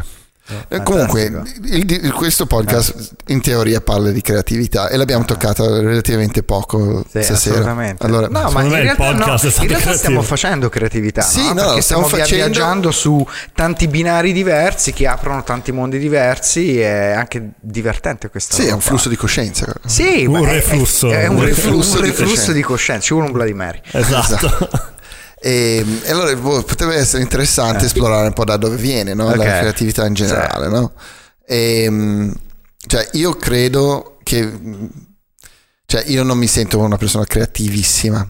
Mi sento una persona che assimila molto Mm. e riesce poi a fare una specie di collage da quello che ha assimilato. Beh, che di base è creatività. Sì, ma cioè, io, quando io vedo una persona veramente creativa, mi immagino qualcuno che guarda una roba e lo, lo vede in un modo talmente diverso che, eh, che stupisce, no? Ok. Cioè, non so, eh, Damien Hirst, ehm, Van Gogh, Mhm. cioè persone che hanno stravolto il nostro modo di vedere. Certo. No, nel momento che io produco qualcosa che è eh, in qualche modo riconoscibile subito e la gente quando lo guarda non è ehm, estraniata, non mi sento di essere stato creativo, mi sento di, di avere mm, fatto un, un algoritmo in qualche modo. Ok. No?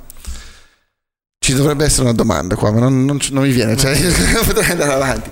E, e boh, cioè, non lo so. ehm, Secondo te cos'è la creatività? sì, secondo te dove, dove, mia, dove, dove, dove finisce il eh, copia e incolla e dove inizia una cosa veramente creativa? Ah, Però adesso, cioè, se non, lo pensi nello stesso modo che lo pensavo io, allora, cioè, se tu dici che, vabbè, comunque, vai. Vabbè, possiamo aprire Ma un boh, no- non lo so, è una domanda complicatissima, cioè fa parte di quel mondo di ricerca, di introspezione, no?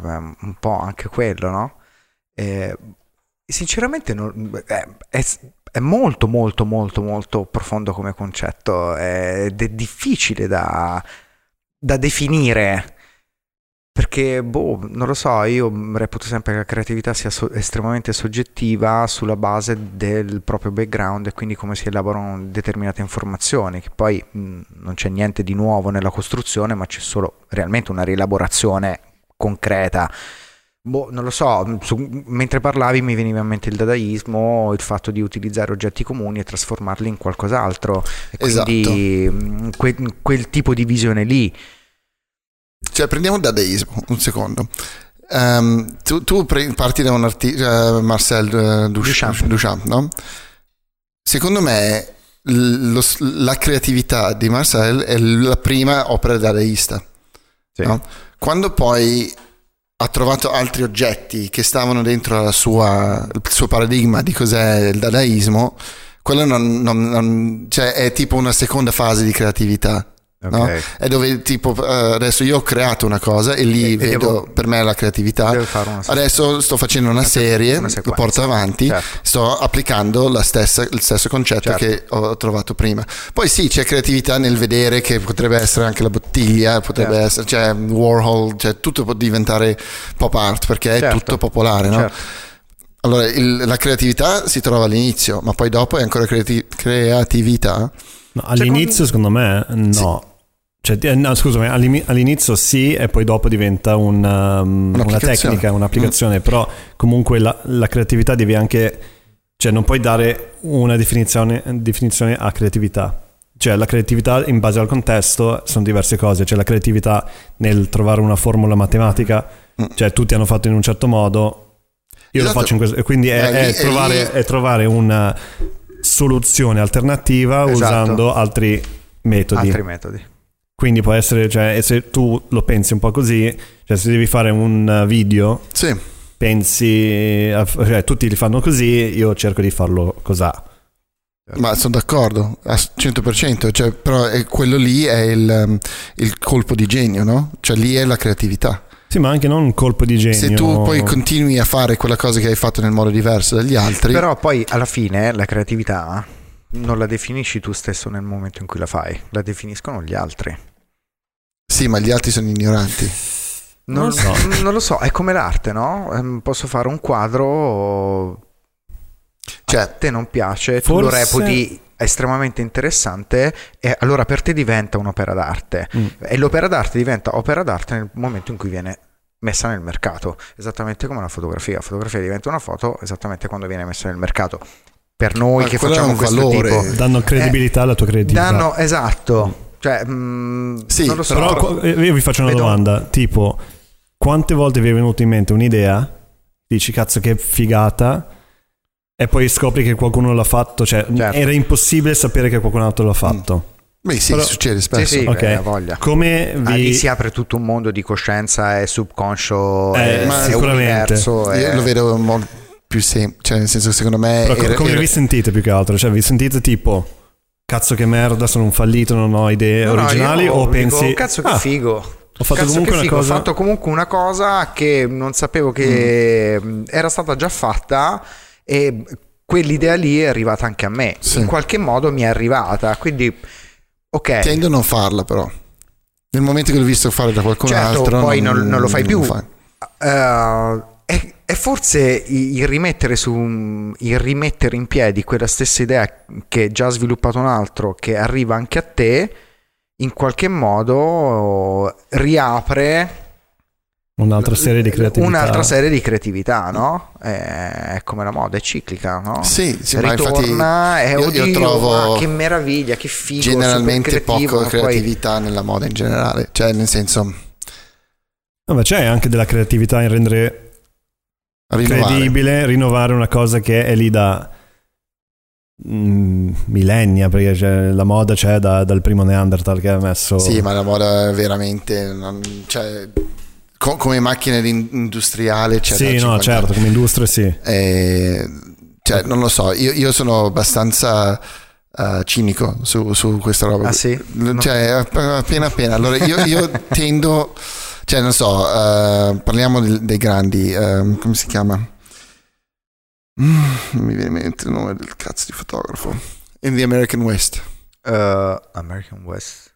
Dai ritratti sul... Ah, Avedon, Avedon. Avedon. Bravissimo, Sì. Bravo. grande! Speravo. Cioè, per un, per un altro Avedon. mondo, un altro momento ero andato su Robert Frank perché Ok. Americans ero Anch'io ero andato su venuto Robert Frank. Forse, di- forse no, dici ritratti American- sul fondo sì, bianco sì, sì, era era in- Richard Avedon Era in The American Western quello Sì, lì, mi sembra. L'elefante, no? Era quello. Oh, come non mi ricordo. No, no, no, l'elefante era una foto molto più vecchia, però... no quello è il mondo dell'apicoltore il Esatto. cowboy Cioè, eh, per me-. Il gioco creativo era pensare di andare a fare quella, quel- quella serie di ritratti. Mm, I ritratti in sé sono un derivato della creatività. Non, è, cioè, non, Sì. non era il... um, non era un gesto creativo la foto dell'apicoltore. Il gesto creativo Era andare- pensare di, di fare andare una serie di ritratti di personaggi eh, che trovo per strada in America. Poi quello che viene fuori è un'altra cosa, cioè nel Certo. senso se potevi fotografare quella persona in qualsiasi posto. Cioè l'apicoltore poteva essere anche in New York, sì, che te frega, no? sì. E allora, cioè, non, cioè, credo che lo- l'opera finale non è un- necessariamente un, una- un, eh, un prodotto diretto della creatività, penso che sia una sotto, sottoderivato Sì. praticamente. la creatività è il, è il- è il pensiero di fare quella roba È lì l'innesco. sì, è l'innesco L'innesco Sì, che sì, dice ok, dobbiamo, fa- dobbiamo fare questo. È interessante comunque come punto di vista, no? È come quando si dice eh, il viaggio non è la destinazione ma il percorso. Eh, esatto. Sì, no? perché la creatività senza lo sviluppo non è Esatto. niente. Assolutamente. Perché eh, in Grecia la- l'idea creativa nelle piazze, se Infatti, non beh, ora ragionando parla- è lo- lo dicevi, non, non era niente. Mm, infatti se poi pensiamo è l'idea creativa, il percorso creativo, non Creatività. la creatività, l'oggetto creativo in sé per sé, no? Sì, sì, sì. È- Per quello che quando penso, non so, al- alla moda, cioè, non so, una sfilata di Gucci, che tra l'altro sono sempre fighissime, sono divertentissime da guardare, io vedo molta poca creatività perché vedo soltanto una persona, cioè, figa, soltanto. Vedo una persona che ha scelto del- delle cose che piacevano in generale, no?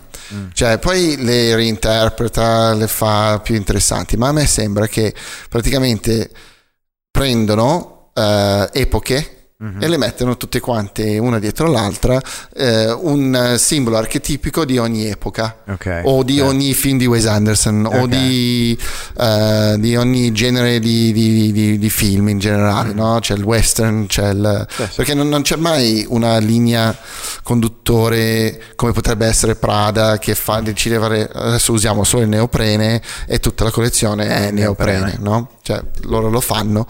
Gucci è, siccome è un pochi- pochino più spinto verso il- la vendita, Certo. cioè vogliono avere qualcosa che, una cosa che piace a tutti. Certo. No? A te piace la giacca, a lui piacerà i pantaloni, a lei piacerà il reggiseno, cioè riesco a vendere un pezzo della collezione sempre. No?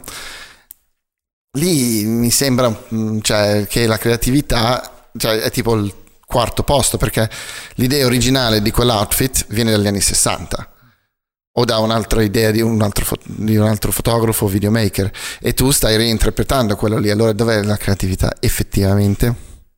Eh, bella di- domanda. eh, Dovremmo parlarne con- dovreste parlarne con lui direttamente. sarebbe bello dici Eh. che viene? Secondo me sì, ci sta. Secondo me, ehm, cioè, magari potete fare anche una diretta Instagram. eh, sarebbe eh, figo a me piacerebbe però non posso cioè, sì.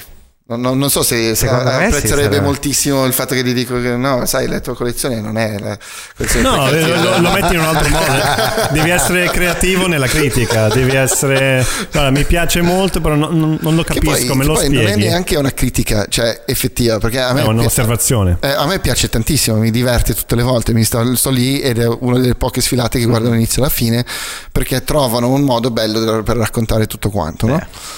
Tra l'altro l'idea che ha avuto di- dei... um, I due livelli. No, no, avevano fatto dei, le passerelle, non erano delle passerelle fisse, erano le, mm, eh, le- i, i walkways mobili Sì. che hai in Ah, aeroporto, no? Allora i Esatto. modelli potevano eh, star fermi e si muovevano, oppure andavano, Camminare. La camminavano. prima volta che qualcuno l'ha fatto? Non lo so se è la prima volta, però sicuramente è la prima volta che io l'ho visto. E io l'avevo avuto quell'idea lì, mi faceva per un music video tipo... E fare una- comunque è la prima scena di un film bellissimo di Paolo Sorrentino, che Ah, è Le ecco. conseguenze dell'amore. Ah, Inizia esattamente così con un pezzo tac, sotto. allora siamo arrivati... eh, Vabbè, ma anche, tutto. anche la collezione basata sul ghetto afroamericano, New York, eh, i ballerini, viene da, viene da tutto il mondo di Malik Sidibé, il fotografo, no? De- Mm-hmm. de- dei ritratti in studio che faceva eh, dei personaggi afroamericani. Eh, per quello che dico, cioè- arri- cioè quella collezioneria arriva da- la comunicazione di quella collezioneria arriva da quel mondo lì, da una ricerca delle immagini di Malik Sidibé. Mm. Eh, è, è- è interessante, sì, però boh, mm, Cioè, allora io quello lo, lo applico più vi- vicino a, a quello che ho detto all'inizio della mia Mm-hmm. creatività, dove La cioè, è un collage, cioè dove io faccio, mi fa entrare tante idee, tante cose, vedo tanto, leggo Sì, tanto sì, sì, sì. e poi è tiro un, flu- fuori è un flusso di qual- informazioni che arrivano e vengono totalmente rielaborate. Esatto. E b- vabbè, poi mm, Sì, potrebbe essere No, lo- forse- allora, se, se lo stai mettendo giù così, secondo me la creatività pura è la prima persona che ha fatto una cosa nuova. Tipo il primo essere umano che gli è piaciuto talmente tanto una cosa che ha cominciato a battere le mani. Sì, può Cioè, essere. tipo che dici, cazzo, ma perché l'ha fatto? Perché facendo così mi- oh, mi- me la sentivo. Sì, oppure ma Einstein. O il primo che ha ha fatto un- una coperta. Cioè, hai mai pensato a chi ha fatto la prima coperta del mondo? Che ha detto, cazzo, ho freddo. Cosa faccio? Boh, mi metto questa roba moglie, addosso. moglie, me- fammi una coperta. Cos'è una coperta? No, tu falla. falla. ancora prima di moglie c'era l'animale grande- spogliato che era la coperta. Eh, beh, infatti. Sì, quindi- infatti. E Bear Grill ci ha costruito tutta una puntata dormendo dentro un Ah, sì, vabbè, un aveva prima storia su Bear Grylls. Sempre- sai che l'hanno sgamato che lui non dormiva mai fuori e andava sempre a Holiday Inn. Ah, sì? Sì, sì, Eh, sì, capito, andava ragazzi. sempre a Four Seasons a Ah, dormire. non so qual è, qual è il peggiore. Eh, Holiday Inn o dormire No, fuori. no, Four Seasons, Four Seasons sono belli. Four Seasons Lui sono- andava lì e Comodo, ragazzi. diceva sì sì figo figo figo stava lì finché imbrunire poi ciao arrivederci Saluto stava tutti, dentro ragazzi. e stava comodo Beh, ad, ad- ad una Genio. certa... creativo, gen- geniale. Geniale, genialità. genialità. Lì sì, sì, sì, infatti poi la creatività sta un po' dappertutto alla fine, se, se, se la intendi in eh, modi diversi di fare la stessa cosa, Sì. no? Se invece la intendi, cioè... Boh, cioè Ora, è ragion- uno sbatto. Cioè, senso, ragionando forse, su- forse mi sto cioè, No, ragionando sul concetto di creatività mi viene comunque sempre in mente, mi torna sempre, eh, la, la risposta è, è creativo ciò che fa parte di te, no? Mm. È questa la, la- la risposta che mi arriva sempre. Eh, non lo so, sei creativo perché rappresenti esattamente te stesso in quello che fai e, e in come lo proponi e lo vedi. Quello secondo me è un aspetto di creatività, non tanto l'oggetto finale o ciò che viene concretizzato, mm. no? bidimensionalmente, tridimensionalmente come, mm. come, vogliamo, ma è il fatto di essere in quel modo. Sì. Può, può, essere, però io com- comunque penso che so, come tu sei in quel... No, no, no, no, non, è, non è sbagliato, eh, però ehm, co- come tu sei in quel modo, mm-hmm. c'è un altro fotografo in, nel mondo che sta lavorando più o meno al tuo livello, che molto probabilmente si, si comporta nello stesso modo.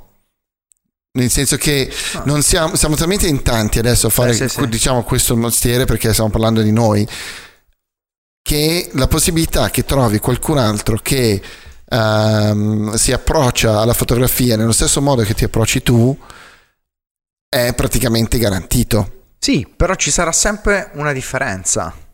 Per forza. Che è la personalità. No, sì, perché comunque, cioè, anche se nascono due persone esattamente uguali, due cloni, cioè, un... sì, solo cioè, perché nasci da quella parte della stanza hai una prospettiva diversa. Assolutamente. Quindi comunque Su quello sono d'accordo. È, è, è, riuscire a vederla. Cioè, fotograficamente, no? Anche l'altra volta ne parlavate. Mh, dei vari mondi della fotografia, no? mm-hmm. Newton ha dato il via a Jürgen Teller che ha dato il via a Terry Richardson, no? Sì più o meno, più o meno. Cioè, più o meno diciamo che il mondo in qualche modo è quello, quantomeno il gesto tecnico, sì. no? Tutti e tre hanno lo stesso gesto tecnico, ma tutti e tre interpretano e vivono in maniera sì, diversa. Perché sono evoluzioni l'uno dell'altro. Sono, sono, evoluzioni l'uno dell'altro, però c'è sempre tanto di se stesso. Però, cioè, di, però cioè, quando... Ehm, Richardson lo mette molto sul, sulla parte pornografica, Teller lo mette lo vede Però, sempre aspetta, sul... Qu- quanto è facile riprodurre un Richardson?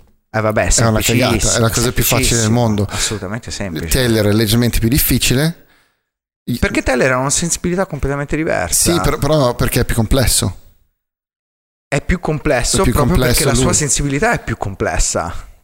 Sì, ma quello che, quello, se, se, tu fai una coppia, cioè tu compri un CD e tu mi fai un nastro. Mm no? una, una, cassetta. cassetta. Una cassetta. Mi fai una cassetta e io faccio una cassetta per lui. Ora che arriva lui, cioè la qualità, qualità sì, è, sì, cambiata. È, è, cambiata. Cioè, potrebbe cioè, essere comunque molto bella perché la degradazione mm-hmm. della musica e delle cose potrebbe essere comunque interessante da ascoltare, certo. però probabilmente per una persona che non sa uh, suonare sarà più facile ad arrivare alle corde e alle sonorità della, della roba degradata mm-hmm. che non senti tutte le micro flessioni nella musica certo. invece di del passaggio per prendere sopra e certo. invece alla la roba, la sinfonia dell'inizio. Sì. Okay? No. ok? Allora, cioè, essendo una derivata, una derivazione uno dell'altro, è ovvio che alla terza derivazione è più facile da copiare perché è l'asciutto al minimo indispensabile, muro bianco, flash sulla camera. Okay. No? Uh, Taylor ha sempre una, un set di qualche tipo, sì. cioè è in piscina, è sì, in sì. Uh, una location, la porta cioè è, studio. Esatto, è raro che si trova in, post, in un posto dove tu puoi andare a scattarlo. Mm, cioè, nel senso, okay. se puoi fare una roba simile, però comunque eh, allora quell'immagine lì sarà sempre più personale perché è derivata da dove sei tu, nella tua mm. spa- cioè se sei a Los Angeles, se sei a Cape Town, ah, se vabbè, sei certo. a Tokyo. E poi arrivi a, a, Newton che invece ha delle immagini, sì, fatte con un gesto tecnico simile agli altri due, però e, e con un um, uh, come si dice, un modo di trattare le donne simile agli altri due, certo. però con uh, una complessità di un livello ancora più alto, cioè nel senso uh, modelle cioè, che erano super uh, superstar, uh, le, le supermodel degli anni 90, uh, cioè che non, non, si possono riprodurre. Teller sì, usa dei personaggi, però tu puoi trovare la, la, la donna strana sì, per fare un'immagine alla lì. Teller. Sì, sì, certo, assolutamente. Però comunque, allora, tornando un attimo sul discorso di musica, che secondo me è il, il legame forse un po' più semplice da, da, usare per parlare della creatività. Allora, tu non ti ricorderai per niente, perché... Mm, te lo dico già. Io mi ricordo tante cose che ci siamo detti, però che mi sono rimasti tanto negli anni. Una delle cose che ti ho detto da piccolo, non, uh-huh. mi ricordo, non mi ricordo. L'ho, l'ho scarnificato, cioè proprio ci sono dei dettagli profondissimi. Mica, proprio Grand Canyon di eh, Emotional Scars. Ti avevo chiesto una volta, tipo, um, ti avevo detto tipo qualcosa del genere c- ad un certo punto si faranno tutte le canzoni. E tu mi hai detto no, perché in base, cioè, sono troppi variabili. Ok. E avevo detto, ma fanculo, tu non sai un cazzo, avevo forse 13-14 anni. E poi crescendo ho detto, ok, ho, ho capito. Poi imparando un po' di più di musica, ho detto, ok, anche se canz- ci sono delle canzoni che su- suonano molto simili, gli accordi sono quelli, la- i, pro- i chord progression sono quelli, però riesci a fare mille canzoni, cioè un- un'infinità. E forse anche questo la stessa cosa della creatività. Tu hai un tot di cose che sono fisse. Hai i tuoi do, re, mi, fa, sol, la, ti, do della, cre- della creatività, però ci sono un'infinità di modi di, di applicarlo. Sì, sì, se, eh, sì, se- non stai lavorando all'interno di un medium. Cioè, Anche all'interno di un perché medium, senso, adesso quello lì l'ho detto, se tu avevi 15 anni io avevo 18. Mi sembravi molto intelligente. Esatto, ma sicuramente Ci ho messo tanti anni per dire, "Eh, forse aveva ragione." Non era male, però io adesso ti dico, cioè, ho, ho ascoltato l'altro giorno, non so di chi, chi- chi lo stava dicendo, ma era un musicista e lui ha detto se vuoi imparare uno strumento io ti insegno la prima corda, ti insegno la seconda corda, poi ti prendi un buon avvocato e ti insegno la terza.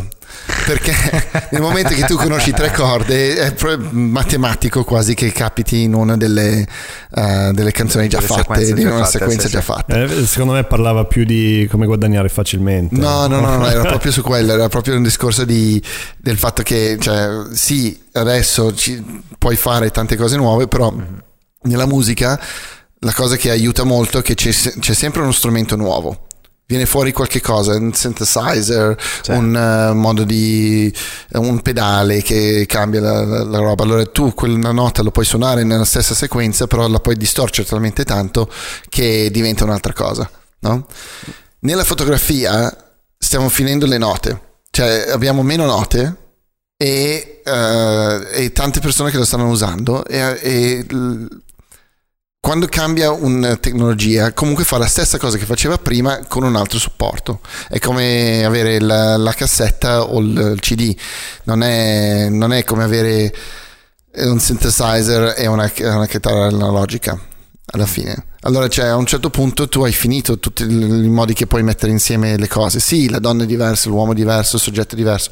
Però se stai parlando di qualcosa Ma il 3D forse, no? Mm, No, ma Fotografia non è tre- più. Sì, è fotografia, ma non è. È, fot- è sempre un, un istante. È un Cioè, istante. un istante fermo. Però il. um, Cioè, Cioè, perché la fotografia non è semplicemente è una, la- è il- mm, fermare la luce in un momento. Sì, allora Ok. sicuramente se, se dovesse venire fuori una roba dove possiamo fare le foto in 3D cambierebbe molto, aiuterebbe Eh, tantissimo. C'è, c'è il problema di visualizzarle, cioè non, non sarebbe una roba che, non so, apri un libro, ti salta fuori la- l'immagine, forse. Stai in una stanza dove viene proiettato Il attorno. Oculus, il um, augmented uh, reality. Mm. Cioè, secondo me non, non esiste mai il, il blocco. Sì, ma lo vedo come un'altra cosa, lo vedo proprio come un'altra, un'altra forma d'arte. Nel momento che io non, non- cioè, perché nella fotografia io ti sto dando un punto di vista Eh. di vedere una cosa. Cioè io ti sto dicendo questa è la mia visione, no? Nel momento che lo trasformi in una cosa 3D dove tu ti puoi muovere attorno, Cambia la percezione di cambia la percezione, cioè io non ti sto più dando un punto di vista, ti sto dando Esatto. una situazione. Una situazione Non è è più- varie modalità di interpretare quella Però non lo situazione. consideresti fotografia quello? No. Ma beh, fotografia, anche la cinematografia è fotografia. Sì, ma Sì. cinema- cinematografia all'inizio era fisso. Sì, però, però anche quella è fotografia, nel senso che è tutta fotografia, perché alla fine è disegnare con la luce. Sì, sì. Ok, allora Sì, sì, è fotografia, però quando si parla di fotografia, secondo me è bidimensionale. Assolutamente. Cioè, devi E avere- ha un'unica direzione di interpretazione, cioè che è quella soggettiva di chi l'ha scattata. Allora sì. Altrimenti, effettivamente, in un'immagine 3D hai 360 gradi di variabili su Sì, quelle se, se tu hai immagini lì. l'Oculus e te lo puoi mettere addosso e poi entrare dentro e guardare dietro la persona, vedere cosa c'è dentro. Dentro la mente del fotografo, che vedi cosa c'era dietro, vedi cosa c'era davanti. Però la sensibilità cambia la percezione. Perché comunque hai un mondo tridimensionale da esplorare e quindi la tua sensibilità ti porta a vedere le cose in un certo modo. Però lo fai ma, comunque, no? Ma non lo vedi più con l'occhio sì. del fotografo, lo vedi con l'occhio personale, cioè sei tu mm. stesso no? che lo stai interpretando in quel momento, lo, lo, stai vivendo in quel momento, in quel momento provi delle sensazioni e delle emozioni che ti spingono in una direzione, mm. che è tutto legato poi sempre al proprio... Cioè, a, c'è, c'è, il problema alla, alla, alla, alla conoscenza di se stessi. Ma anche una mostra fotografica, se tu non hai la didascalia che ti spiega Ma cosa infatti io sentiva. odio le didascalie nella, nelle mostre, è io una cosa che non sopporto. Amore e odio. È una cosa che non sopporto. Cioè sì, ok, mi interessa sapere quando è stata scattata o il titolo. molte mostre fotografiche, perché comunque mh, oltre a vedere mostre di moda, vediamo anche mostre, eh, sì, so, vai ad art piuttosto che altri festival. Mm fa- la cosa che a me dà molto fastidio è la didascalia, la caption, no? che ti deve spiegare quello che, sta, che, è successo in quel momento lì. Ok, se è un momento storico, mm-hmm. ci sta, perché lo contestualizzi in okay. un'epoca, ma se mi devi spiegare il significato di chi è, cosa fa, cosa non fa, perché, per come, a me a quel punto per me quell'immagine non ha più valore perché comunque hai fatto un ritratto di una persona in sì. un ambiente e la caption va solo a sottolineare chi è il soggetto ma io non ho interesse a capire chi è il soggetto. Il soggetto voglio capirlo attraverso la visione dell'immagine, quindi ci mm. devono essere degli elementi talmente forti che mi portano a capire cosa sta succedendo. Esatto. Mm. E questo è un problema, e questo è un problema ed è una cosa che si sta di, ma ne parlo spesso anche con, uh, con amici che si occupano di sì. fotografia documentaristica e, e, spesso e volentieri in molte occasioni ci sono situazioni del genere dove l'immagine è interessante, bella, composta bene, ma poi gli manca, oddio, sì. gli manca la sostanza e la sostanza in qualche modo mm. si pretende di costruirla attraverso una sequenza di immagini, ma quella sequenza di immagini non ti porterà mai al significato della storia perché la storia ha un significato attraverso una descrizione. Certo. Allora scrivi un libro. Sì, però se tu stai parlando di reportagistica, no? O anche in qualsiasi tipo di fotografia, um, la didascalia può, può, cam- cioè, può, essere utilizzato come un attrezzo, no? Tu puoi fare sì. una, un'immagine di un deserto e dire 30 anni fa qui c'era una foresta. Certo. Sotto. E va benissimo. Ok? Ti dà un'altra visione su quella roba lì, che certo. è quello che ti volevo dare io, perché io so che 30 anni fa c'era quella... Certo. Allora tu non lo sai, allora tu hai bisogno di saperlo, questa sì. cosa qui. E per leggere e bene. Va, e, va beni- e va benissimo. No? E allora ti serve la didascalia in quel caso lì. In quel caso lì sì, oddio, in quel caso lì sì, in, in molti altri casi no.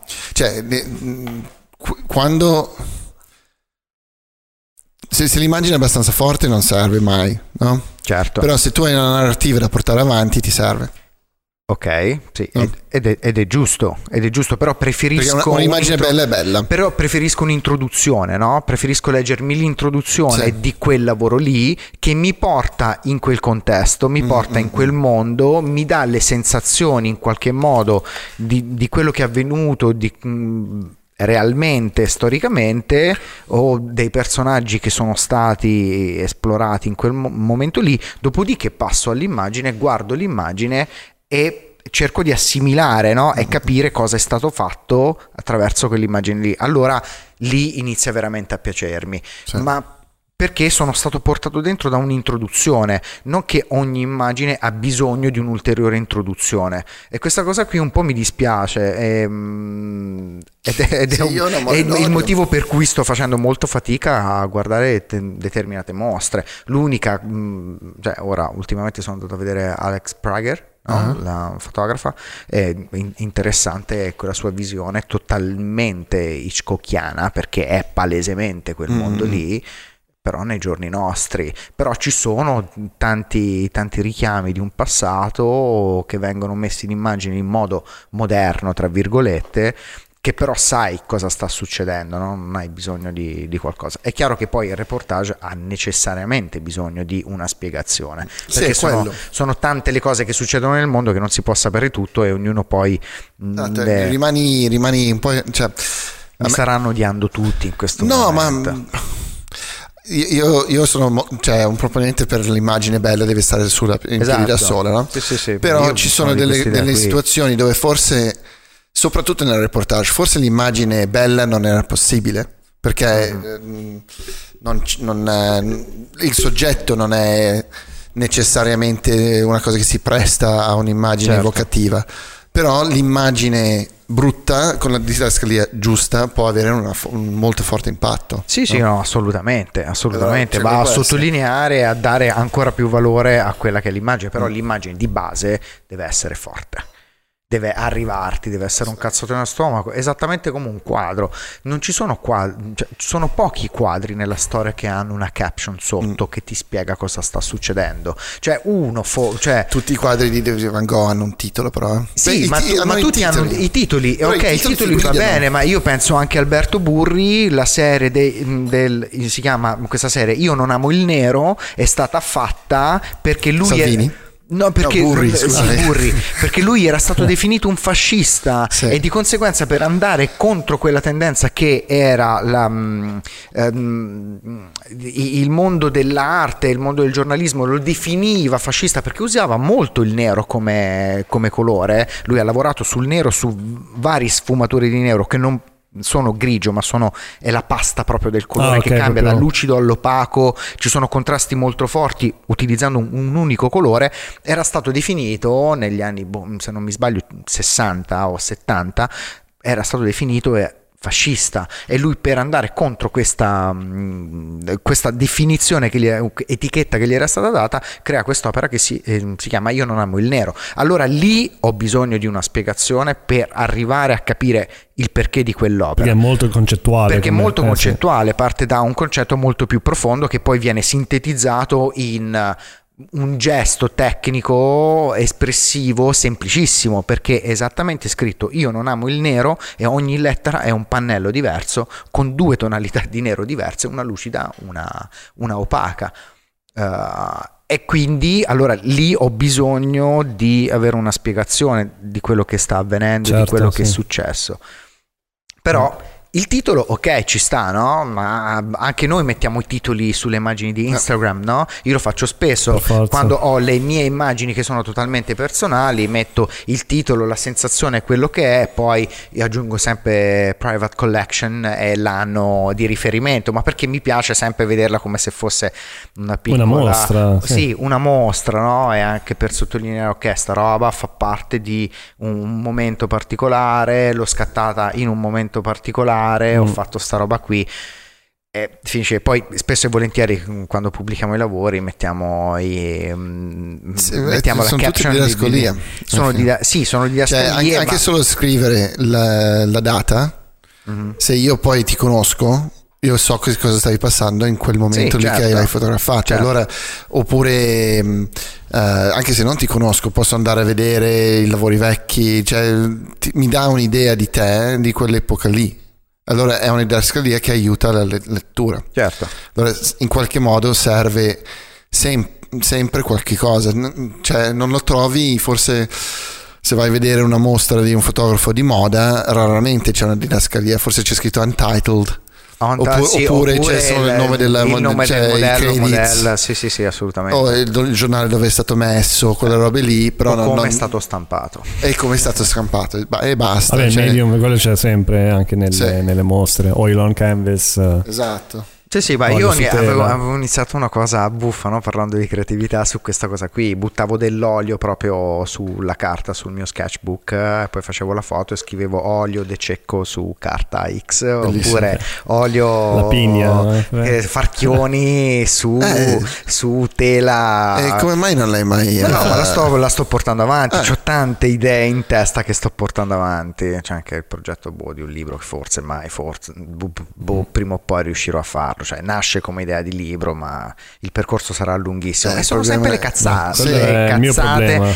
che io faccio, ma perché mi diverto lavorare sulle cazzate, no? smontare quello che poi sono le, le cose sempre che devono essere dobbiamo sopravvivere allora vuol dire che dobbiamo lavorare sempre, ecco, sì, dove, ecco il B-movie dove mi porta mi porta a fare creatività stupida no? Mm. Roberto Orlandi che tu conosci benissimo parla sempre della la famosa piramide di comunicazione, no? Eh, più sei in cima alla piramide, più il tuo spazio d'azione è ristretto, no? Quindi sei mm. molto alto uh, con il concetto, più stai in basso alla piramide, quindi nel triangolo, e più la tua base di utenza è molto più ampia, no? Devi guardare il cielo. Devi guardare il cielo, ma hai una base di utenza molto molto ampia, quindi quello che fai può raggiungere un, ha un bacino d'utenza molto più ampio mm. perché viene capito, capi, prima, capito prima. Questa è una delle cose che... Ma che utilità c'è cioè, nel senso, è meglio essere in basso o è meglio essere in alto? Eh, secondo me è bene alternare. È bene alternare perché non si può essere sempre sofisticati in tutto, no? Bisogna anche alleggerirsi di molte, mm. di molte cose. Già di base è tutto molto complesso, quindi portare avanti il lavoro, pensare a cosa bisogna fare, cosa serve, cosa non serve Giocare sulle cazzate a volte sì. è la cosa più divertente e questa è una cosa che faccio e apprezzo tantissimo del collettivo Riverboom uh, che è, certo. Che è? è? il collettivo eh. River, Riverboom è un collettivo incredibile, sono tre fotografi, un regista e un giornalista. Eh, I personaggi sono notevoli, sono Gabriele Galimberti, Paolo Woods, Edoardo De Lille, um, Serge, uh, Serge Serge, non mi ricordo il cognome, mm, che è l'ex direttore di Le Monde, e poi c'è Claude, che è un altro personaggio incredibile, che è il regista. E loro hanno fatto sempre progetti collettivi, mm, cioè ognuno ha il proprio lavoro e hanno questo collettivo che si chiama Riverboom che è incredibile, fa questi progetti fighissimi su, vabbè, non lo so, cioè i, mm, la Cina allora ha tutti i cibi, e tutti i piattini, tutte le tazzine. Ma allora ognuno fa una parte di quello che Ogni... è la Cina. Oh, no, no, no, no, no, no. La, la, tematica è seguita da un'unica persona okay. a seconda di, di, di, di, dove si trova e poi diciamo che questo lavoro qui ora ti sto sintetizzando uno, uno dei lavori, il lavoro secondo me più divertente che è stato fatto e poi è stato sintetizzato come se, eh, siccome sono tre di loro sono toscani è Firenze contro il resto del mondo quindi mm-hmm. hanno ripreso le foto che avevano scattato nei libri precedenti e le hanno messe in paragone con Firenze che ne so il generale eh, non so, israeliano accanto al vigile di Firenze, no? mm. per vedere che la divi- cioè il cambiamento di divisa, però poi eh, i vari personaggi che esistono sì, qui cioè, esistono, si rispecchia dappertutto. Si rispecchia da, dappertutto, no? è molto divertente con cui, cioè, tra l'altro con i ragazzi abbiamo partecipato a uno dei loro progetti che è super divertente che abbiamo fatto in Egitto quest'anno. È su... uscito? Il libro è uscito ma in, in uh, edizione totalmente limitata mm-hmm. solo per noi, per, per noi mm, del gruppo ti porterò, è molto divertente, Dai, eh? sì, sì, su un famosissimo artista egiziano che fa sculture con gli asciugamani. Stile. Ma infatti, se penso a tutti i miei artisti preferiti, sono sempre quelli un po' più uh, che prendono per il culo la gente in generale. Sì, ma è quella la cosa divertente. Secondo me è proprio quella la cosa divertente: smontare quel, quell'idea di base e riportarla su un piano diverso e giocare su questa mm-hmm. cosa qui. Sì. Eh, non lo so, ce ne, ho tanti di, ce ne ho tante di idee per la testa che sto sviluppando, ma che si basano soprattutto su questo, cioè giocare sulle cose comuni.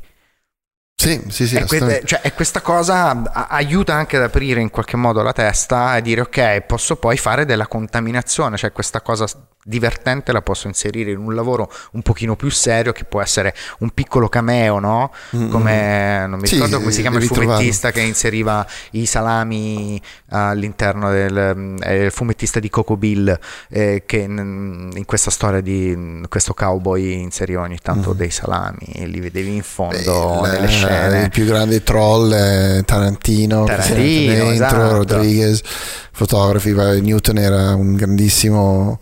Famoso easter egg, no? Sì, sì, sì, cioè lui prendeva per il culo tutto il mondo della moda continuamente. La storia dei famosi capezzoli I per. Vogue, per Forse Vogue l'abbiamo America. già raccontata la cosa sicur- dei capezzoli. Sicur- sicuramente sì, vabbè. Eh, praticamente Vogue America non permetteva i capezzoli, cioè neanche di vederli attraverso la, la, la, la, la maglia. maglia bigotti. Allora mettevano sempre dei reggiseni spessissimi alle modelle e lui oppure dei copricapezzoli mm-hmm. no?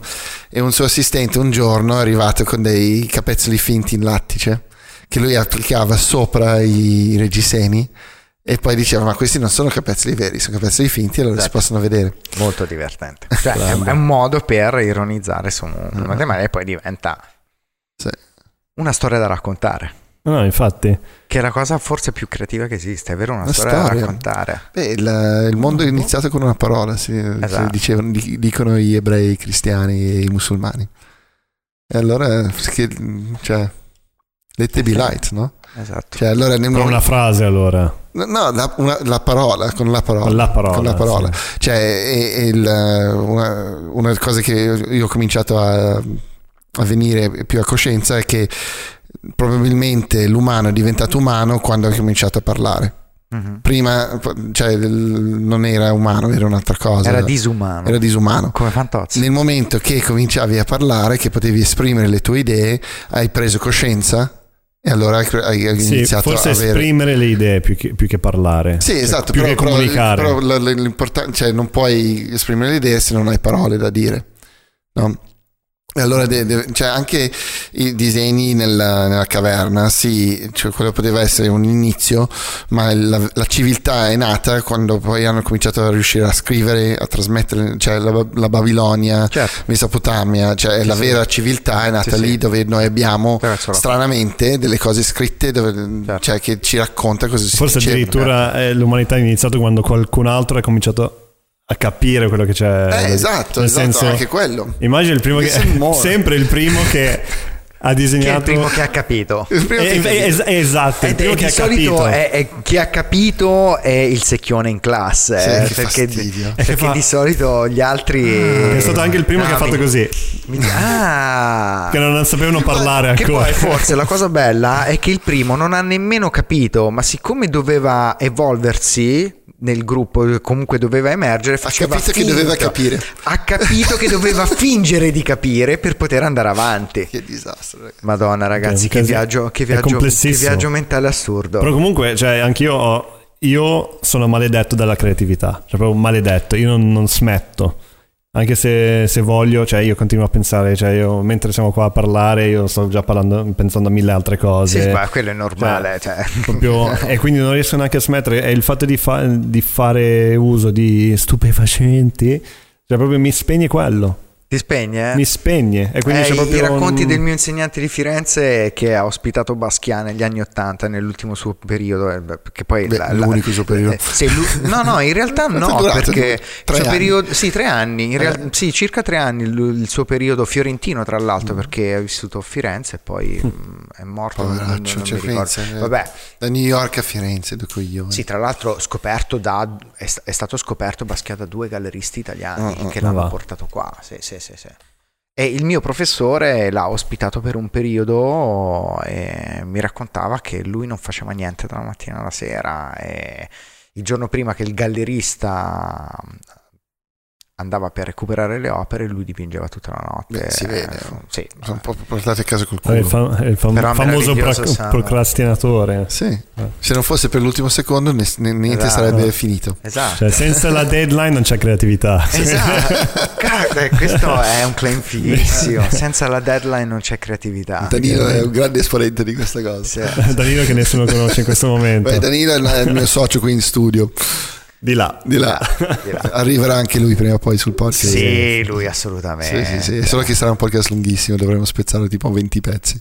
Eh, vabbè, eh, potete, potete fare come Terence Malik e, e mandarlo la fine e poi l'inizio. Sì, oppure tipo spezzato eh, e poi un- l'inizio, poi la terza parte, poi la seconda, Sì. poi la settima. O facciamo una versione tipo Danilo tutti. Reacts to Eh, podcast. infatti, infatti. Lo facciamo perché non ne ha visto neanche uno, secondo me. Forse ha guardato quello di Dici? Botta. Sì, non ci Danilo. posso credere, veramente. eh? Sì, sì, no, sì, va sì. bacchettato subito. No, no, ma infatti guarda, è imbarazzante. eh. Il numero Guarda- di persone che non guardano, maledetti, questa roba Sai cosa qua. puoi Numero di fare? amici, più che Sai altro. cosa puoi amici, fare? eh. Puoi costringerlo a suonare. No, ti prego. Ti prego, fai No. una puntata solo Allora, su se- Daniele. solo se vieni anche tu. Sì, certo, no, facciamo è una chiaro che vengo anche insieme io. e facciamo una Ah, certo. session. Abbiamo più o meno sui 100 iscritti, non Ragazzi, voglio arrivare a Però 99. dobbiamo aggiungere il logo TED. Sì, No, allora, però prima o eh, poi faremo un, li- un live mm, musica. Tu suoni la chitarra, giusto? Io sono un Batteria. batterista e poi sì, sono, suona sono tutto. arrivato alla chitarra. No, vabbè, ragazzi, la musica. Io ho comprato eh, un'armonica. L'armonica, veramente. Cominciato. Io volevo insegnarti a, a Beh, suonare oh, un minimo la chitarra anche. Dai, ci sto. L'armonica hai comprato? Sì, l'ho Vuoi vista. fare il bluesman? No, l'ho vista, mi piaceva. Ti piaceva, ma non sai nemmeno in che tonalità l'hai C. comprata. C, quindi è eh, Do. Ottimo. Difficilissimo. Non so neanche cosa vuol dire. Eh no, ogni, perché ci, ci sono, no, non è il do di, Homer Simpson.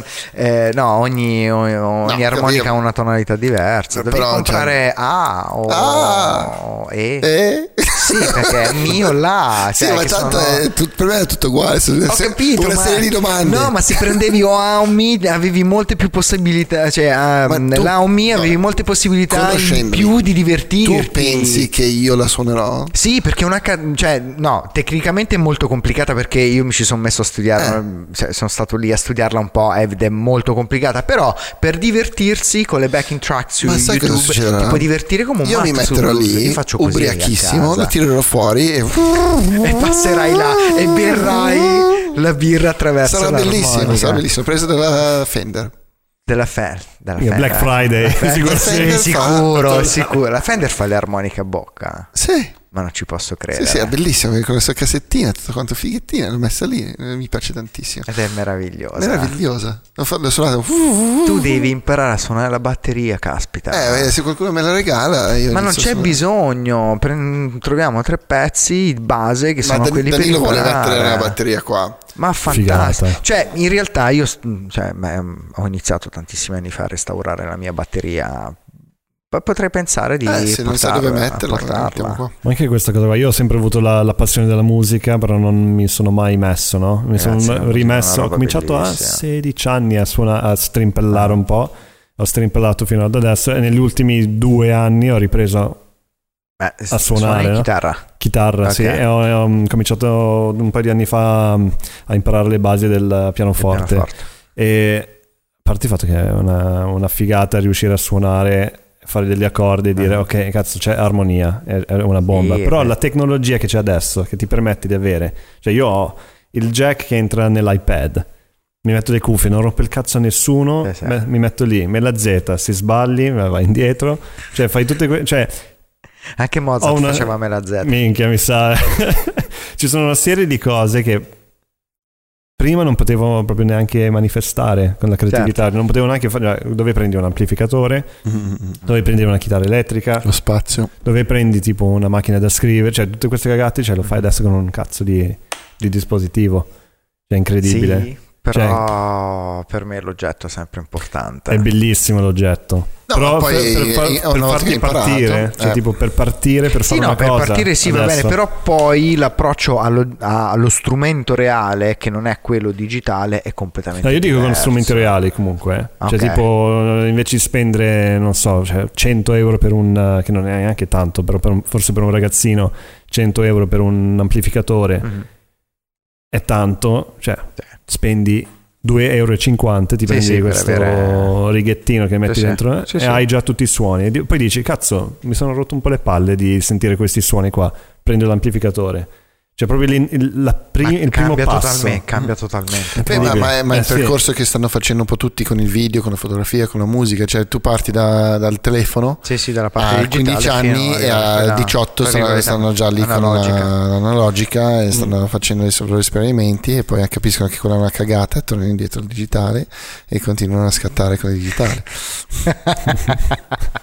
Capiscono che è una cagata e tornano indietro sul digitale. È ragazzi. difficile.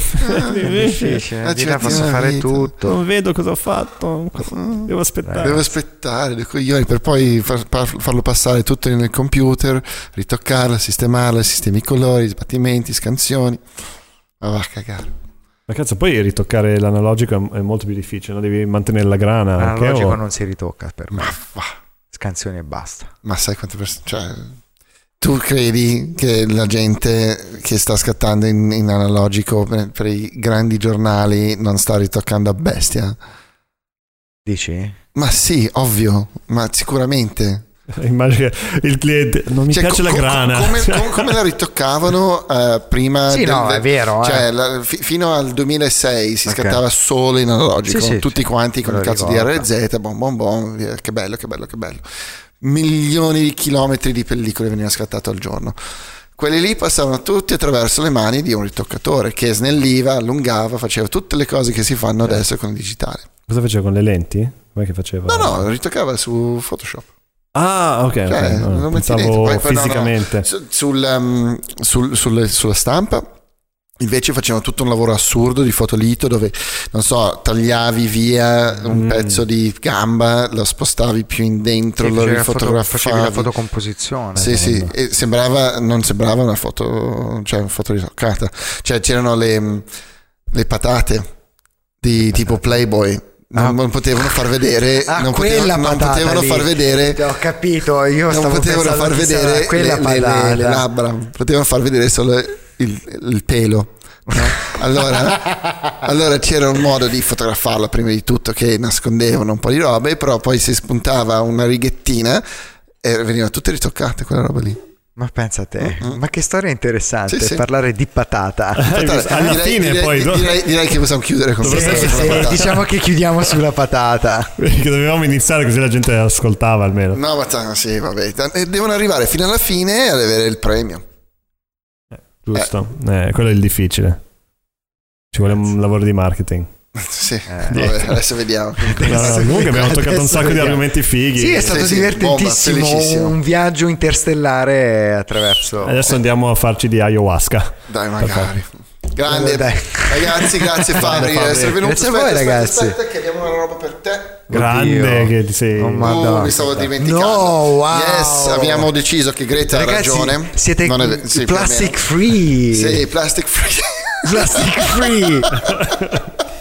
Allora, facciamo le cose Fuck. fatte come si deve. No, no, non si fa questo. Non si perché fa? comunque devi buttare via la plastica. Eh, lo Tu so, non ho puoi capito, riempire- però la ricicliamo quello prima o poi, lì no? non la devi riempire con le bottigliette d'acqua. Sì, eh, da rubinetto. da rubinetto. No, no, lo so, ma io a casa viaggio, cioè dopo la spedizione al Polo Nord che ho fatto mm, a luglio, ormai giro sempre solo con la borraccia. Sì, quello non abbiamo, non abbiamo toccato. Eh, non ne abbiamo parlato, ma è una storia lunghissima. Eh, infatti, è andato Io al Polo Nord Ci sono arrivato di traverso. eh, con i ragazzi del River Boom. Ma in, in realtà mancava il videomaker eh, la notte prima della partenza, io ero a cena con uno di loro, ah, Luca ha chiamato, Gabriele ha detto ci manca il videomaker, ah, Fabrizio è lì con te, sì, ok Fabri parti domani con noi per il Polo Nord, Mhm. va bene vado a casa e faccio la valigia, cioè no in realtà ho detto no ragazzi responsabilità enorme, poi mi hanno convinto e il giorno dopo alle 9 ho preso, Viaggiamo- ho preso Ma c'era anche Casarotto su quel viaggio. C'era anche Casarotto. Ma sì. lui stava lavorando? Sì, sì, lavorava Ah, con noi. Ah, ok, ok. Cioè ok. il, il progetto era un progetto commerciale in realtà. Ah, eh. Mm, È una storia abbastanza lunga. No, però sì, mi sono trovato Una proiettato su una nave verso Sì, a un certo punto ho Svalbard. visto Fabri che era in mezzo ai polo- Sì, sì, da- polari. ma, detto, ma dall'oggi al domani, dall'oggi al domani con cazzo- 24 ore di luce continua. È, Hai peccato almeno quello perché sennò era un ragazzi, è una roba disastro. assurda. 24 ore di luce assurda. Sì, te sei strippato, vero? È il sesto giorno, st- strippi, no? Cioè, in realtà inizia a accusare il colpo, però va bene. Eh, Cazzo. la prossima Io volta. voglio- la prossima quello è un viaggio voglio fare. Quante La prossima volta è con Fabrizio Martinelli Sì. parliamo di questa roba qui. Ehi, ehi, ehi. Dobbiamo cominciare a usarle comunque anche noi. È bellissima, questa ragazzi. roba. eh. Per la birra super dentro. bella. Per la birra. Eh, Super bella, bravi. mi tiene piace. anche bene il fresco, eh, l'ho usata in montagna quest'estate ed è precisa. Lo puoi Bellissimo, lasciare ragazzi. fuori al sole, scotta fuori, fredda Sì? dentro, È perfetta. Figata. Fantastico. come le migliori modelle. Fantastico. Su questa Anche in studio podcast. Grazie ragazzi. Ciao ragazzi, grazie. Ciao. Ciao ragazzi, senza di voi noi non andiamo da nessuna parte. Ricordatevi di condividere le nostre puntate che vi sono piaciute di più con i vostri amici e sui vostri social media. Consigliateci ospiti, commentate e condividete. Grazie. Grazie mille.